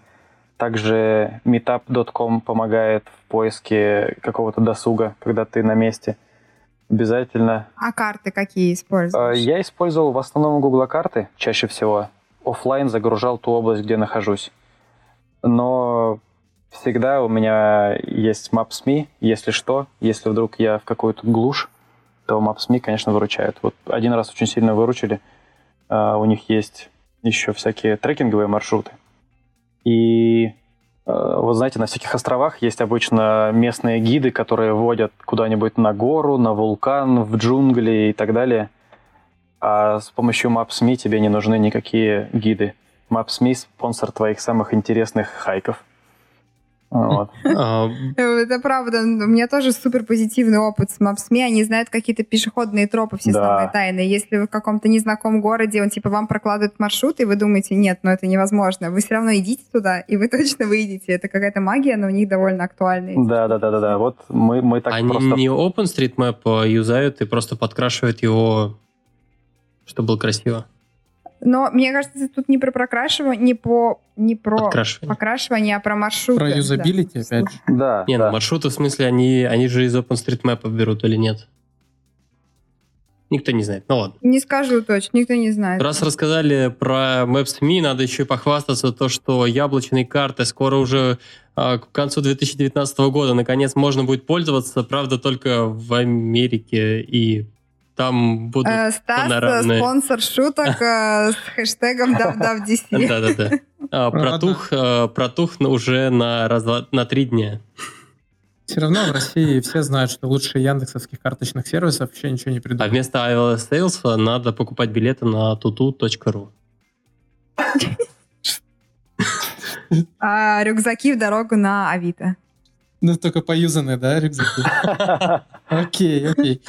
Так, ребята, автопим, автопим. Давайте вернемся обратно. Короче, рюкзак э, Digital Nomad мы вроде разобрали. Да, обязательно. Телефон а, тоже. Обязательно в этом рюкзаке должен быть еще один рюкзак. Вот такой маленький рюкзак для дневных каких-то ваших походов. То есть ручная кладь все-таки, если Такая это мужская не... сумочка. Типа того, да, барсеточка. А что мужская сразу? Б- барсетка для ноутбука. А, то есть, если это не победа, то ручная кладь, в принципе, довольно большая, и рюкзак основной, он довольно крупный. А чтобы, не знаю, на скутере примчаться в свою любимую кафешку, по дороге заскочив за bubble tea, э, вам понадобится маленький рюкзачок, который влезет... И чай матча. Или чай матча, Или да. матча. А. Можно последний вопрос про приложение, пока не ушли? У меня просто...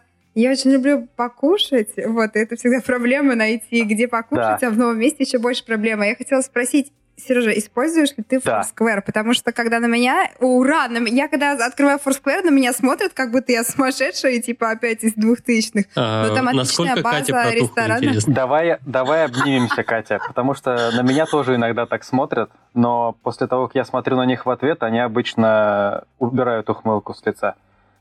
Foursquare я реально... продолжаю ее держать, смотрите, и продолжаю. Ты просто далеко слишком. Foursquare реально решает проблемы э, поиска мест. То есть, не знаю, я не вспомню... Ты не ты, когда ты мэр. О, ну, естественно.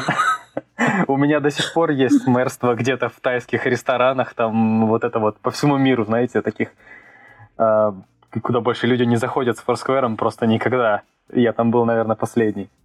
Но в целом, да, шутки, если отбросить, очень помогает это все дело. Все эти советы, которые там пишут, не знаю, оценки, помогают избежать плохих мест, найти хорошие. Я конкретно в Foursquare сохранял себе список хороших для работы мест. То есть вот я прихожу в кофейню, такой, ого, неплохо, розетки есть, интернет отличный, есть тихий уголок для того, чтобы посидеть. Оп, добавил себе в лист.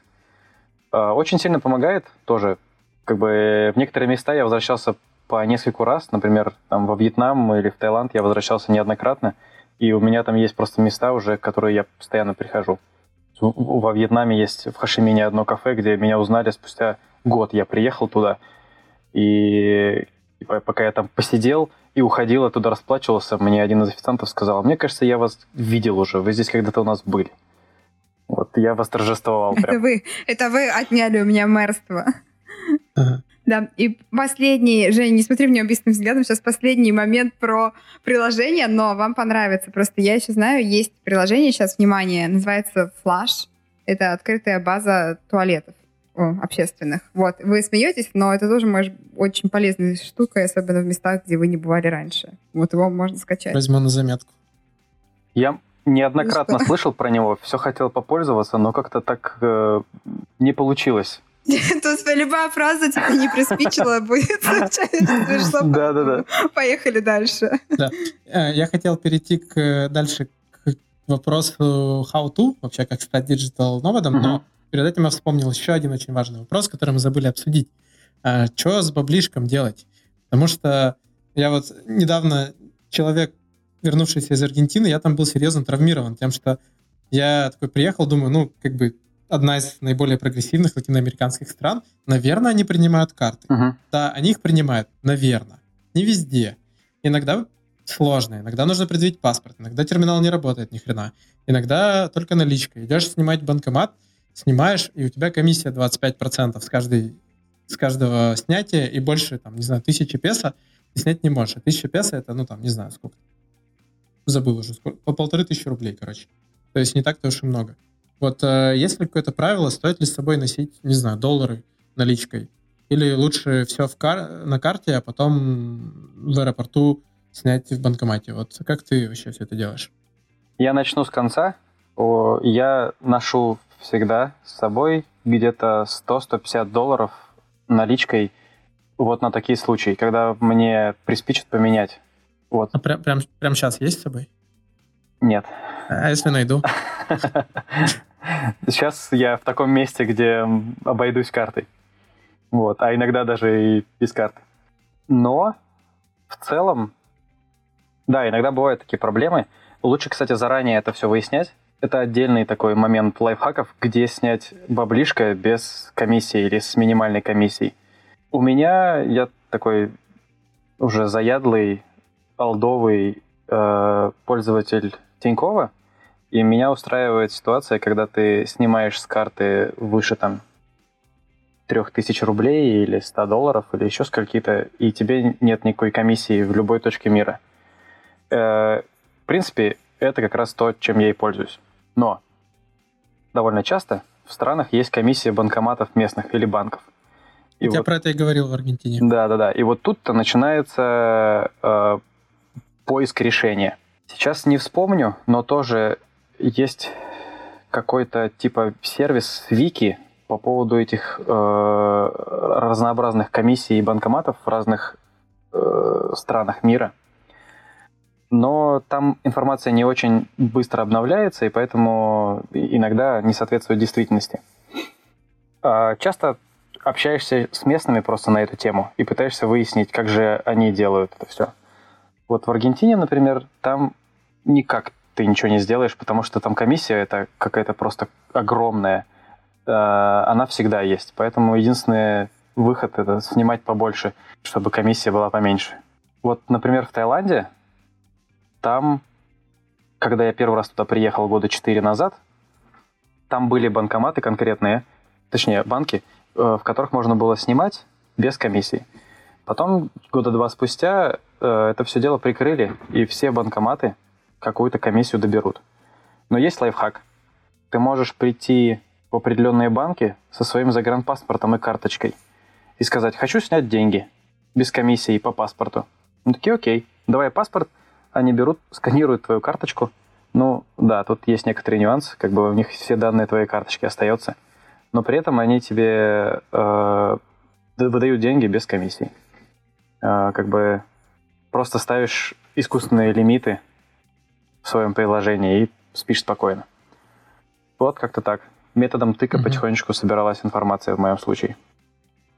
Ну, вообще, по поводу карт, мне кажется, в любом случае просто стоит озаботиться или в банке написать, или уточнить, или пользоваться теми банками, в общем, где есть возможность быстро, в случае чего, карту заблокировать, потому что в той же Аргентине выбора особо нет. Да.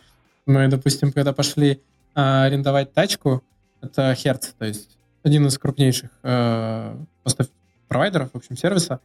И у меня взяли карточку, ее рассматривали с обеих сторон, и я видел прям бланк фирменный, херцовский, где сначала записали номер карты, потом имя, фамилию, срок действия, перевернули, там отдельное поле было для CVC-кода. Uh-huh. Тут я немного офигел, потому что реально вот она бумажка, официальный бланк со штампом, где записан CVC-код моей кредитной карты. Да, да, Поэтому все так. Вот в этом, мне кажется, заранее стоит думать.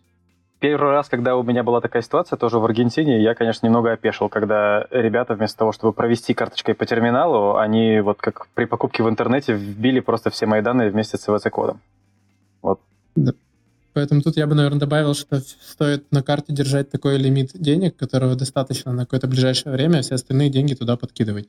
Да. Держать на каком-нибудь счете, депозите, где угодно. Да, да, да, да, да. Ну вот я на каких-то картах я обхожусь чисто виртуальными лимитами, то есть тот же Тиньков, например, он позволяет это сделать, задать лимиты, и у тебя больше не снимут просто, чем ты задал там. А, есть карточки, которые я просто не свечу вообще нигде никогда, они на какой-то крайний случай.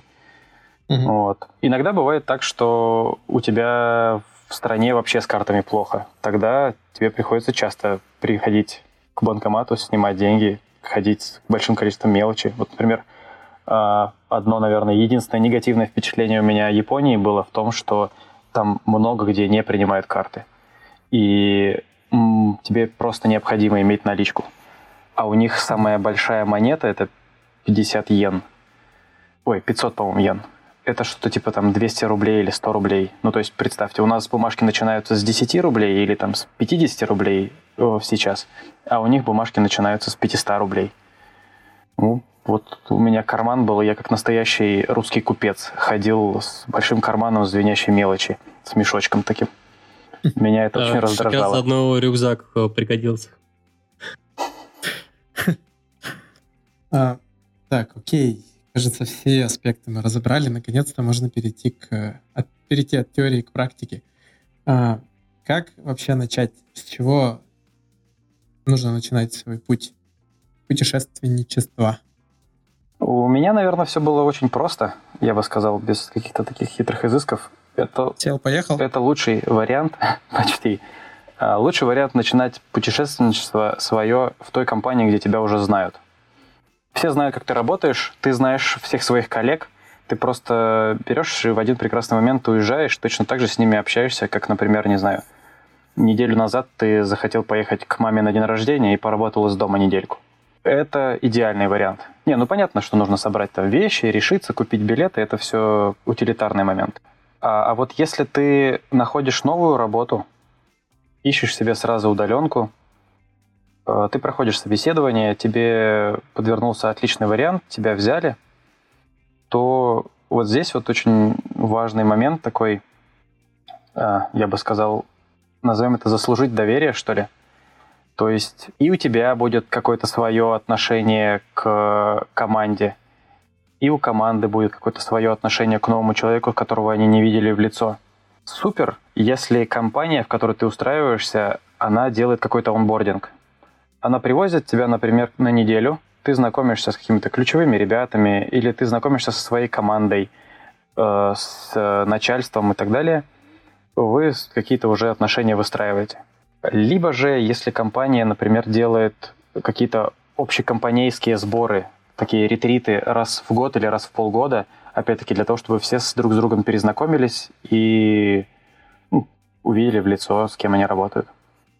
Что очень часто случается такое, что ты работаешь с товарищами какими-то, ты их видишь только по видеосвязи, э, просишь их что-то сделать, коммуникация у вас асинхронная, то есть там, они, например, тоже работают два часа непрерывно, потом отвечают на все сообщения. У тебя может что-то там э, свои взгляды на то, как нужно решить проблему, у них свои. Вы не совсем четко это дело прокоммуницировали, и ты думаешь, вот что же там у меня за глупые бэкэндеры, которые сделали такой глупый API, и как же с этим жить? А строишь какие-то предубеждения, у тебя какие-то возникают по поводу твоих коллег – потом, когда общаешься с ними лично, ты понимаешь, что на самом деле все адекватные, отличные ребята, очень умные, головастые. Просто у всех свое легаси, у всех свои какие-то проблемы, которые нужно решать, и ты не всегда в курсе чужих проблем. А, поэтому вот эта вот коммуникация, которая начинается в новой команде, она всегда должна быть проактивной, и она всегда должна быть на, на уровень выше того, к чему мы привыкли при работе в офисе. В офисе есть Э, мимика, есть невербальные какие-то знаки, э, есть, не знаю, общие интересы, вы можете с каким-то коллегой ходить, не знаю, э, спортом заниматься вместе. Здесь все, если вы общаетесь в чате, нужно до максимума как-то выводить, описывать, максимально быть толерантным, не строить каких-то байсов. Это на самом деле очень важно. Это приходит тоже с опытом. По моему опыту в больших э, американских компаниях гораздо больше этому уделяют внимания. В наших компаниях несколько сложнее с этим, потому что есть еще предубеждение начальства по поводу удаленных сотрудников из-за заряда там. Я хочу, чтобы ты шарил экран, когда ты работаешь, и видеть, что ты работаешь, а не смотришь социальные сеточки. Вот. То ну, вдруг ты, не дай бог, сидишь, работаешь, еще удовольствие получаешь. Да-да-да. Вот это, это потихоньку уходит. Э, как обычно, вкатывается новая какая-то волна в общие тенденции, но с этим приходится бороться потихоньку. В первую очередь это про общение такое э, на, на, на более высоком уровне. Угу. А тебе не доводилось э, бывать в такой ситуации, когда ты находишься где-то за рубежом, работаешь на, ну, либо на какую-то компанию как удаленный работник, либо там на фрилансе, и вот в процессе пребывания в этой стране у тебя заканчивается либо контракт, либо проект, либо что-то еще, и нужно искать новое место работы, находясь где-то вот посреди непонятно какого-то места. Не бывало такого? Прямо такой ситуации не было, чтобы нужно было срочно искать. У меня были такие ситуации, когда э, две работы перекрывались, и я одну заканчивал, а вторую начинал. И бывало такое, что работа заканчивалась, и я просто остаток времени путешествовал как бы в отпуске, ну а потом приезжал уже и искал работу по факту. Угу. Ну, сервисов по поиску работы достаточно много. С учетом того, что искать вы будете удаленную работу, то искать ее можно где угодно. Как бы проблем больших нету. Ну, то есть здесь, я так понимаю, все то же самое, что и в любой другой удаленке, фрилансе и всем остальном. То есть здесь, наверное, можно сильно не, не останавливаться. Э, да, наверное, да. Есть специализированные сервисы, которые прям вот на именно удаленку, не на фриланс нацелены. То есть фриланс, там есть Upwork, который мы все знаем, где чаще всего люди ищут работу. Есть еще, например, TopTal, э, который такой продай, продает людей, скажем так, тоже большим компаниям. Ну, возможно, кстати, не самый плохой вариант, потому что э, там можно себе поставить произвольную ставку. Важно, чтобы тебя продали, если ты действительно хорош. А есть сервисы такие вот, типа номадские, удаленщиковские, тоже, наверное, я добавлю в ссылки, э, где сугубо remote работа, разбита по категориям, тоже там дизайн, программирование, мобайл, еще что-то. И люди ищут конкретно, задают параметры в анкете. Там, например, ты можешь быть удаленно, но в таком-то часовом поясе. Или ты можешь быть где угодно. Или ты должен быть в офисе, например, раз в три месяца. Довольно удобно. Ну и Stack Overflow, наверное, это то, с чего, мне кажется, начиналось это все. Когда я начинал работать удаленно, Stack Overflow появилась, появился раздел карьеры, и там часто выкладывали вакансии с тегом remote. Вот, очень Stack Overflow это дело пропушивал. Угу. Окей, понятненько. Теперь хочется немножко конкретики накидать по странам, а, потому что страны разные, везде есть своя специфика. Вот можешь э, дать какой-нибудь топ-5, может быть, три страны, регионов, может быть, потому что, наверное, нет смысла. Некоторые страны, у них специфика одинаковая, нет смысла на каждой останавливаться. Может быть, какие-то регионы есть, там, типа Юго-Восточная Азия, Э, там, Латинская Америка, что-нибудь еще со своей спецификой того, как вообще там работается и живется? Я не могу сказать, что я покрыл весь земной шар, э, чтобы достаточно объективно строить оценку. Я был достаточно много в Азии, и это все-таки одни из самых приспособленных стран для удаленной работы. Э, в Африке, по Африке практически ничего не могу сказать. В Европе условия хорошие, но Цены ожидаемые тоже достаточно высокие. И Латинская Америка, пожалуй, не самый лучший вариант для работы. Э, часто, кстати, из-за интернета скорее. То есть, например, в Аргентине очень много было проблем с интернетом у меня. Ну, соответственно, мой топ, по крайней мере, мои три топ-страны или четыре топ-страны, они точно азиатские. Это Вьетнам, Таиланд, э, Бали, не вся Индонезия, а именно конкретно Бали, и Малайзия, пожалуй. Тоже, я бы сказал, для тех людей, которые так или иначе интересуются темой, это не новые названия. Э, наверняка слышали, что часто люди уезжают туда, там, дауншифтятся и вот это вот все. Но правда состоит в том, что жесткого дауншифтинга-то и не происходит. Потому что как в Таиланде, э, где-нибудь в Чангмае, Чангмай вообще, мне кажется, это столица вот таких удаленных чуваков, digital nomad ов. Там есть большое количество коворкингов, очень приятная инфраструктура, отличный интернет. А, большое количество экспатов или номадов приезжает туда, чтобы работать из теплого климата. То же самое на Бали, в Убуде свой центр удаленных работников, и там тоже для этого выстроены коворкинги, коливинги, есть даже в интернете на них выходы, э, какие-то тоже, скажем так, стартапы таких же путешественников. Если говорить о э, стране в совокупности, то тут нельзя не учитывать тот момент, сколько ты можешь находиться в стране, как легко туда попасть. И вот здесь все-таки, наверное, первое место занимает Вьетнам, потому что довольно просто получить визу и продлять ее. В Таиланде на три месяца ты можешь получить визу очень просто, на шесть месяцев ну, чуть-чуть непросто уже. И ее продлять не очень комфортно, нужно выезжать из страны, въезжать. Ситуация с визаранами, когда ты э, приезжаешь в страну на месяц, потом выехал и опять в нее заехал, и тебе поставили новый штампик на месяц, очень сильно усложнилась сейчас. И это на границе могут тебя не впустить. То же самое в Индонезии. Там у тебя тоже есть, по-моему, 30 дней э, такого безвизового. Ну, там с этим попроще.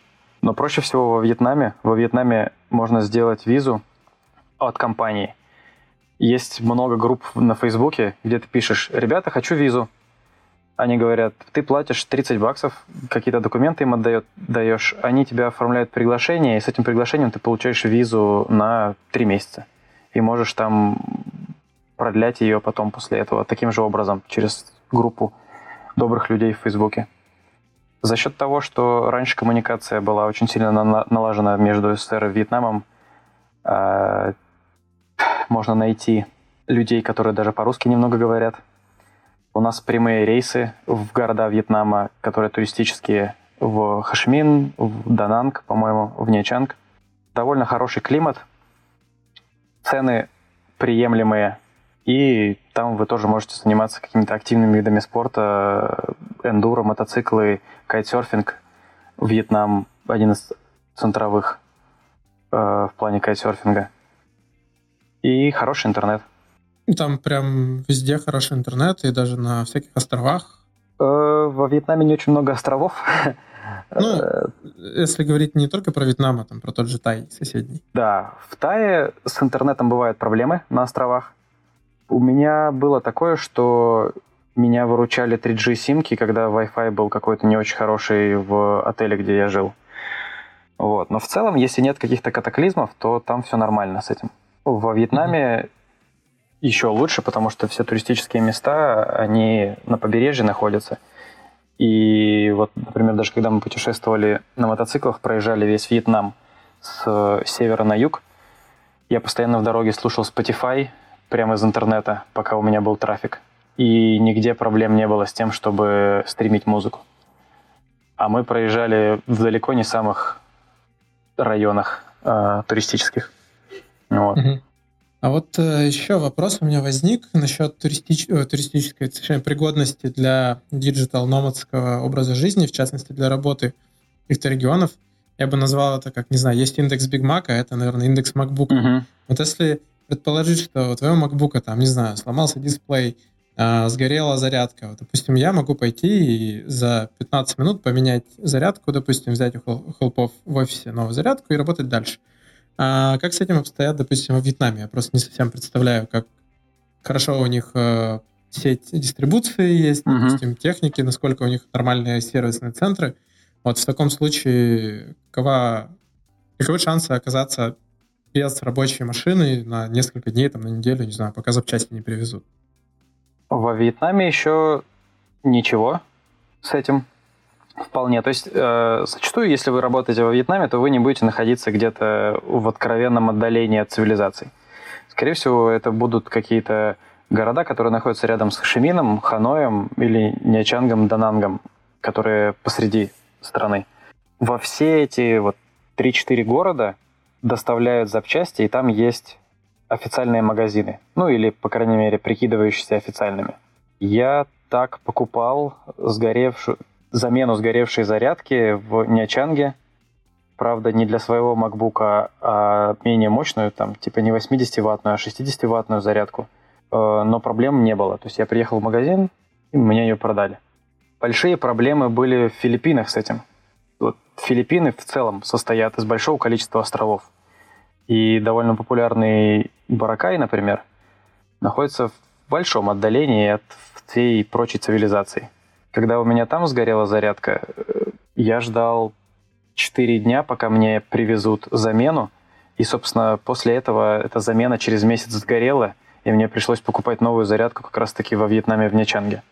И проблема в том, что там... Ну, то есть нет зарядки, нет работы.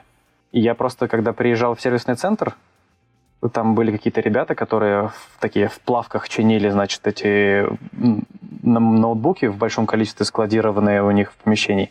И мой MacBook был всего лишь вторым у них на полке. А они сказали, что запчастей у них нету, но ты можешь у нас зарядиться. И два дня я приезжал к ним посидеть там полтора часа, поработать на стульчике для того, чтобы зарядить свой MacBook. И работать дальше вечером потом из дома до тех пор, пока я не узнал, что сосед по тому месту, где мы живем, у него есть MacBook Air, и после этого я брал зарядку у него. Но MacBook Air, к сожалению, не может потянуть MacBook Pro, и невозможно одновременно работать и заряжаться. Твой компьютер все равно будет разряжаться. Ему приходилось раз в два часа делать перерывы и закрывать все полностью, выключать, чтобы он мог хотя бы зарядиться. Но это такие истории форс-мажорные, то есть понятно, что это все может случиться – от этого никто не застрахован, но, ну, как бы самое главное, это опять чистота коммуникации твоя и команды. И когда у тебя такое случается, то, ну, ты можешь взять за свой счет, например, отпуск, как, как, как уж придется. Mm-hmm. А, важно иметь какие-то дополнительные каналы коммуникации с э, твоими э, сокомандниками. То есть, если у тебя полетел ноутбук, там чтобы ты мог связаться с ними через телефон, дозвониться, сообщить, что у тебя не так произошло. На крайний случай у меня, например, есть э, возможность через VPN подключиться к компьютеру, который стоит у родителей, и что-то совершенно критическое оттуда поправить, как-то достучаться. Вот. Но это все такое э, на очень-очень крайний случай. Ну, такая многоходовочка, да. Ну да. Опять-таки, когда приезжаешь и покупаешь сим-карту где-то, хорошая тема сообщить свой местный номер своим коллегам для того, чтобы они могли с тобой связаться по таким обычным каналам. Потому что иногда бывает, интернет отключился, ты предупредить никого не успел, ну, хотя бы они знают, где тебя достать, могут позвонить, ты можешь сказать, что так и так, такие дела. Вот э, на том же Баракае была один раз история, когда тайфун налетел, и просто два дня погода бушевала, не было никакого интернета, но смс тем не менее, там раз в несколько часов отправлялись. Вот я так пообщался со своими коллегами, сказал, что пока что меня не будет доступно, похоже. Можно настроить э, шлюз, который будет принимать смс и в нем просто комиты сразу в репозиторий прокидывать. Mm. смс Да, в, 100, в 160 символов. Да, типа того. По странам вроде пробежались. Кажется, что вот мне теперь интересно, действительно ли Азия так хорошо приспособлена для работы, или это связано с тем, что у тебя просто основной, а, мне кажется, исчерпывающий опыт касался именно поездок по Азии? Ну, ладно, этот вопрос мы можем оставить открытым. Жень, ты подумываешь на тему того, чтобы завести себе команду где-нибудь в Азии, чтобы к ней летать и помогать ей? Э, я подумаю, чтобы завести себя в Азии. Ну, завести себя в Азию и... И немного оставить. Ну, ненадолго, конечно, на пару недель. Нравятся мне просто Таиланды всякие. Хорошее место. Ну ладно. А, наверное, нам пора потихоньку начинать закругляться. Перед этим хотелось задать такой философский вопрос. А что, какие вот очевидные минусы есть, которые ты можешь сказать, э, с которыми ну, реально сложно мириться, и которые стоит знать, наверное, перед тем, как отправляться в поездку. Ну, понятно, бытовые трудности — это, в принципе, довольно очевидно, а какие-то менее очевидные вещи. Нет ничего лучше, чем закончить на минусах. На минусах. Ну, бытовые вещи, типа найти себе место для работы, организовать это все дело, там может быть интернет, может не быть интернет, это понятно. А, из такого, эм, может быть, чуть, чуть менее очевидного, многим кажется, что если ты уезжаешь работать куда-то в теплые страны, то это бесконечный отпуск такой, тебя и фрукты, и солнце, и ты как будто бы все время находишься в отличном состоянии. Но по факту нет, отпуск тебе все равно нужен. Ты приезжаешь туда не как турист, а как вот немного, на, на ненадолго, но все-таки переехать. Это твой относительно ровный рабочий режим, там, 8 часов или 9 часов рабочего времени. Ты точно так же устаешь, и, возможно, у тебя нет сил потом вечером отдыхать или еще что-то такое. Поэтому ты точно так же ездишь в отпуска, точно так же отпуск твой нужен. Ты можешь как-то поменять обнулить э, состояние свое в голове. Второй момент в том, что живешь ты, например, в России, тут недалеко все твои друзья, все твои родные, и какие-то важные даты, возможно, они всегда доступны для тебя. Ты можешь приехать, поздравить маму с днем рождения. А вот когда ты уезжаешь надолго, на несколько месяцев, на полгода, на год, то ну, это как переезд, реально, какой бы ты ни был кочевник. И это все дело ты пропускаешь. А закончу, наверное, тем, что вначале говорил, что в целом режим такой работы и жизни, он не для всех. Э, требует это достаточно большого уровня самоорганизации, когда у тебя нет рамок офисных, Э, времени, когда вы там с утра начинаете свой рабочий день с коллегами с кофе и заканчиваете потом вместе пройдясь э, до метро или до бара, ты должен сам себе эти рамки ставить. Сам менеджить свое время, используя какие-то программы или не используя. Сам должен планировать, э, сам должен себя мотивировать, развиваться. То есть в таком режиме очень легко, например, а, я сделал работу, все, побежал на кайте кататься. А тем не менее, тебе же надо как-то расти профессионально, даже если ты удаленно работаешь. А следить за индустрией, не знаю, писать свои pet проекты если тебе интересно это. Вот, как-то как так. Угу. У меня есть вопрос, э, на котором, мне кажется, как раз хорошо было бы закончить. У меня есть тоже, если а, Сереж... у тебя не получится, я попробую добить. И у меня есть. Давай. Давай. Ну, потом подрежем и поменяем местами, если что. Короче, Сережа, твой образ жизни в последние месяцы кардинально Блин, изменился. ты украл мой вопрос. И... Вор вопросов. И вопрос мой такой. Почему ты скучаешь больше всего? Почему я скучаю больше всего? Ну, из э, образа жизни цифрового Конечно, по тайскому манго. Тайская манго лучшая в мире. Мо, давай так, три вещи, и они могут быть э, как очень а, масштабными, всеобъемлющими, так и даже такими приземленными, тактическими, как сказал угу. Женя. Тайская манга не приземленная, но возвышенная. На самом деле тайская манга, о нем можно слагать оды. Я полностью согласен с Женей. Наверное, наверное, Я это... просто не пробовала. Зави... Это... Я просто завидую. Зря, зря, зря, зря. Любимый, наверное, мой фрукт. Почему я скучаю?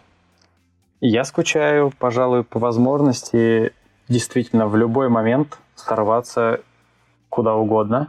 То есть, когда работа у тебя всегда в рюкзаке, ты можешь, как я уже говорил, просто взять на среду вечер билеты, рвануть в соседнюю страну или через несколько часовых поясов и оказаться совершенно в другом месте. Будь то, э, не знаю, на день рождения у друга сделать ему сюрприз – случайно, точнее, внезапно свалиться на голову родителям, не предупредив и тоже вызвав бурю эмоций какую-то.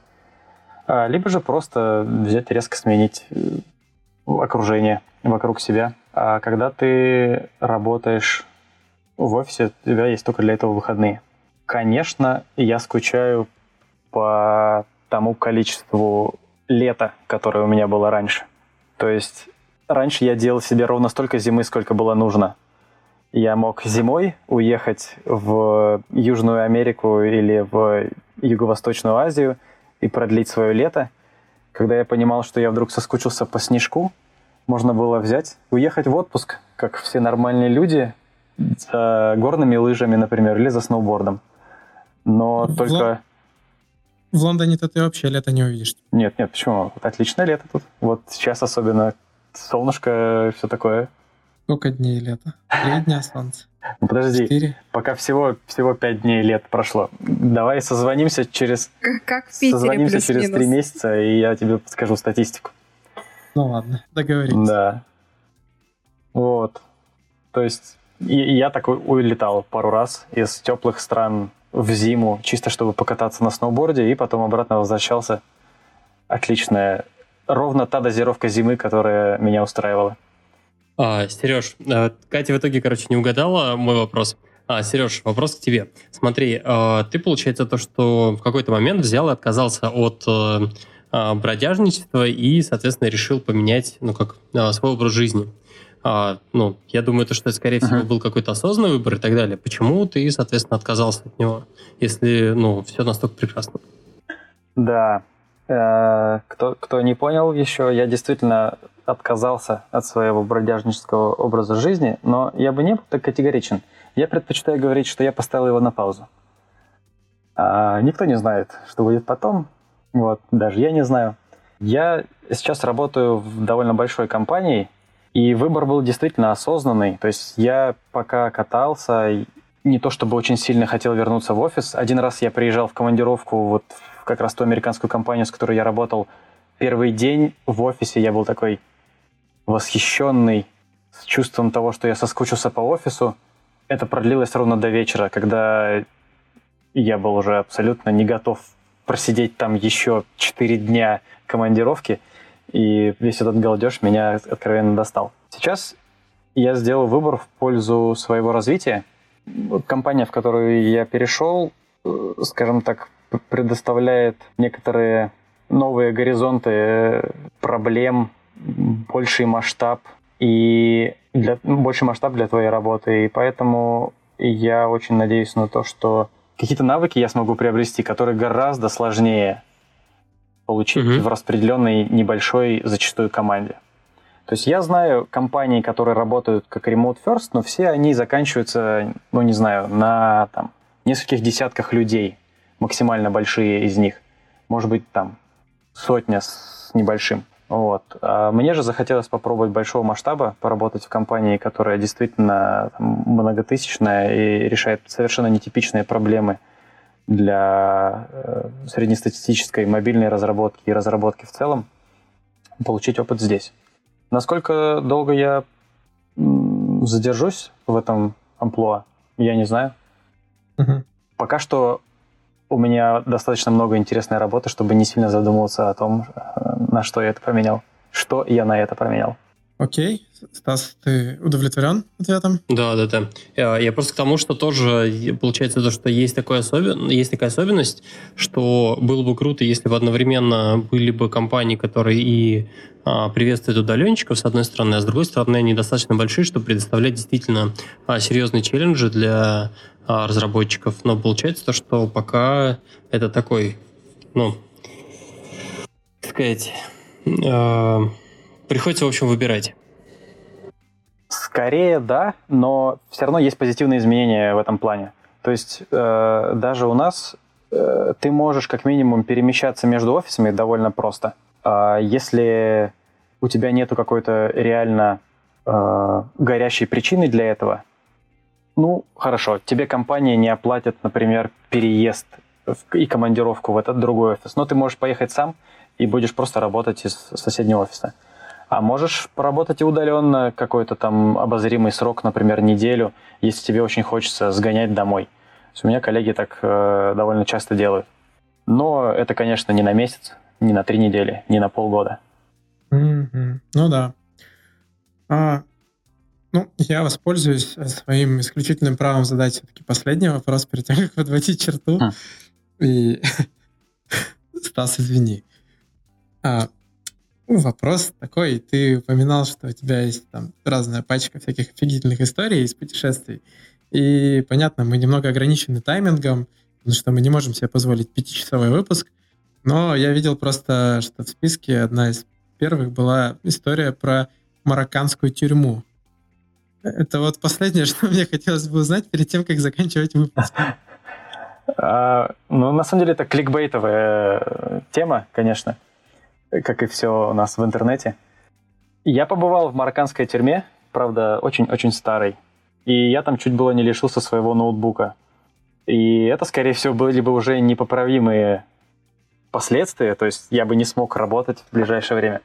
После этого мне нужно было путешествовать еще где-то полтора месяца до возвращения э, домой.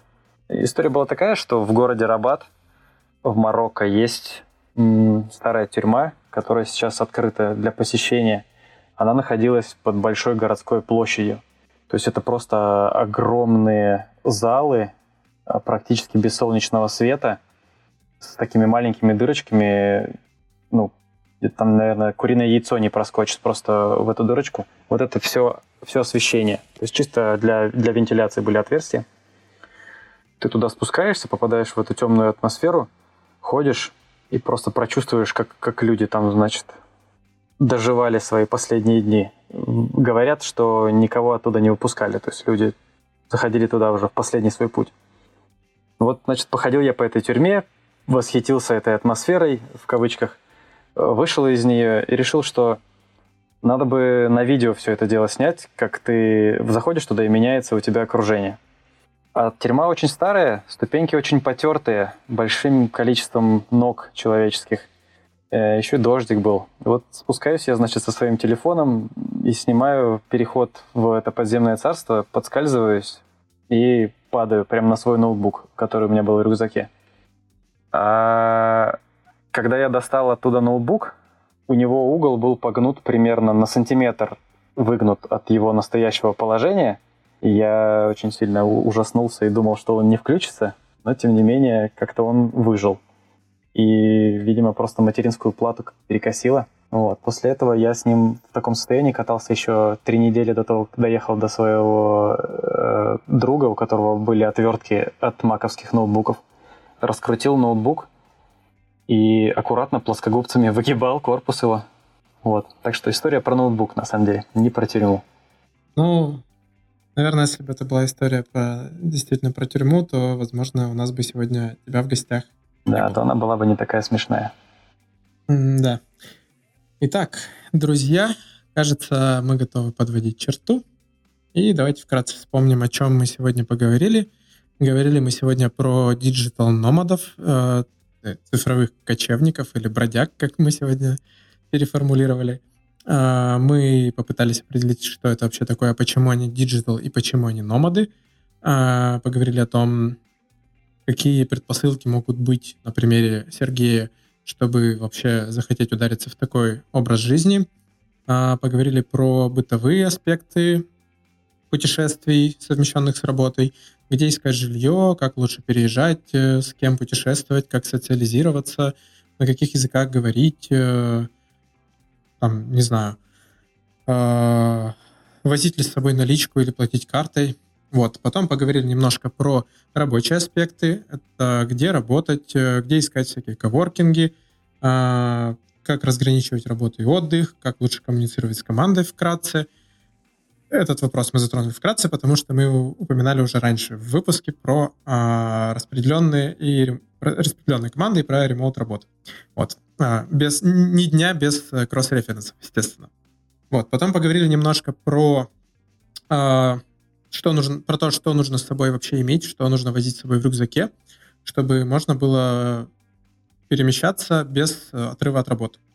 А, и чуть-чуть затронули юридические аспекты про налоги, как лучше оформляться, ИП, не ИП, ну и так далее.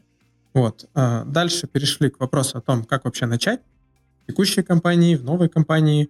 А, и вкратце Сергей нам поведал про свои топ несколько стран и регионов, даже не стран, наверное, а регионов э, мира, в которых он работал, и рассказал, где хорошо, где не очень. Спойлер — а, в Таиланде, во Вьетнаме круто не только отдыхать, но и, как выяснилось, работать. И закончили мы все это, как ни странно, тюрьмой в Марокко. А, собственно, все. Стас? Да-да. А можно тебе задать вопрос? Попробуй. А ты любишь путешествовать? А, люблю отгибать э, углы ноутбуков. Окей. Я хотел спросить, что тебе нравится больше, чем путешествовать, но теперь спрошу, что тебе больше, что тебе нравится больше, чем отгибать углы ноутбуков? А, больше этого, дорогие друзья, мне нравится, когда вы ставите нам 5 звезд в iTunes, твитите, ретвитите, ставите лайки, рассказывайте о нас своим друзьям, а самое главное, слушайте подкаст «Подлодка».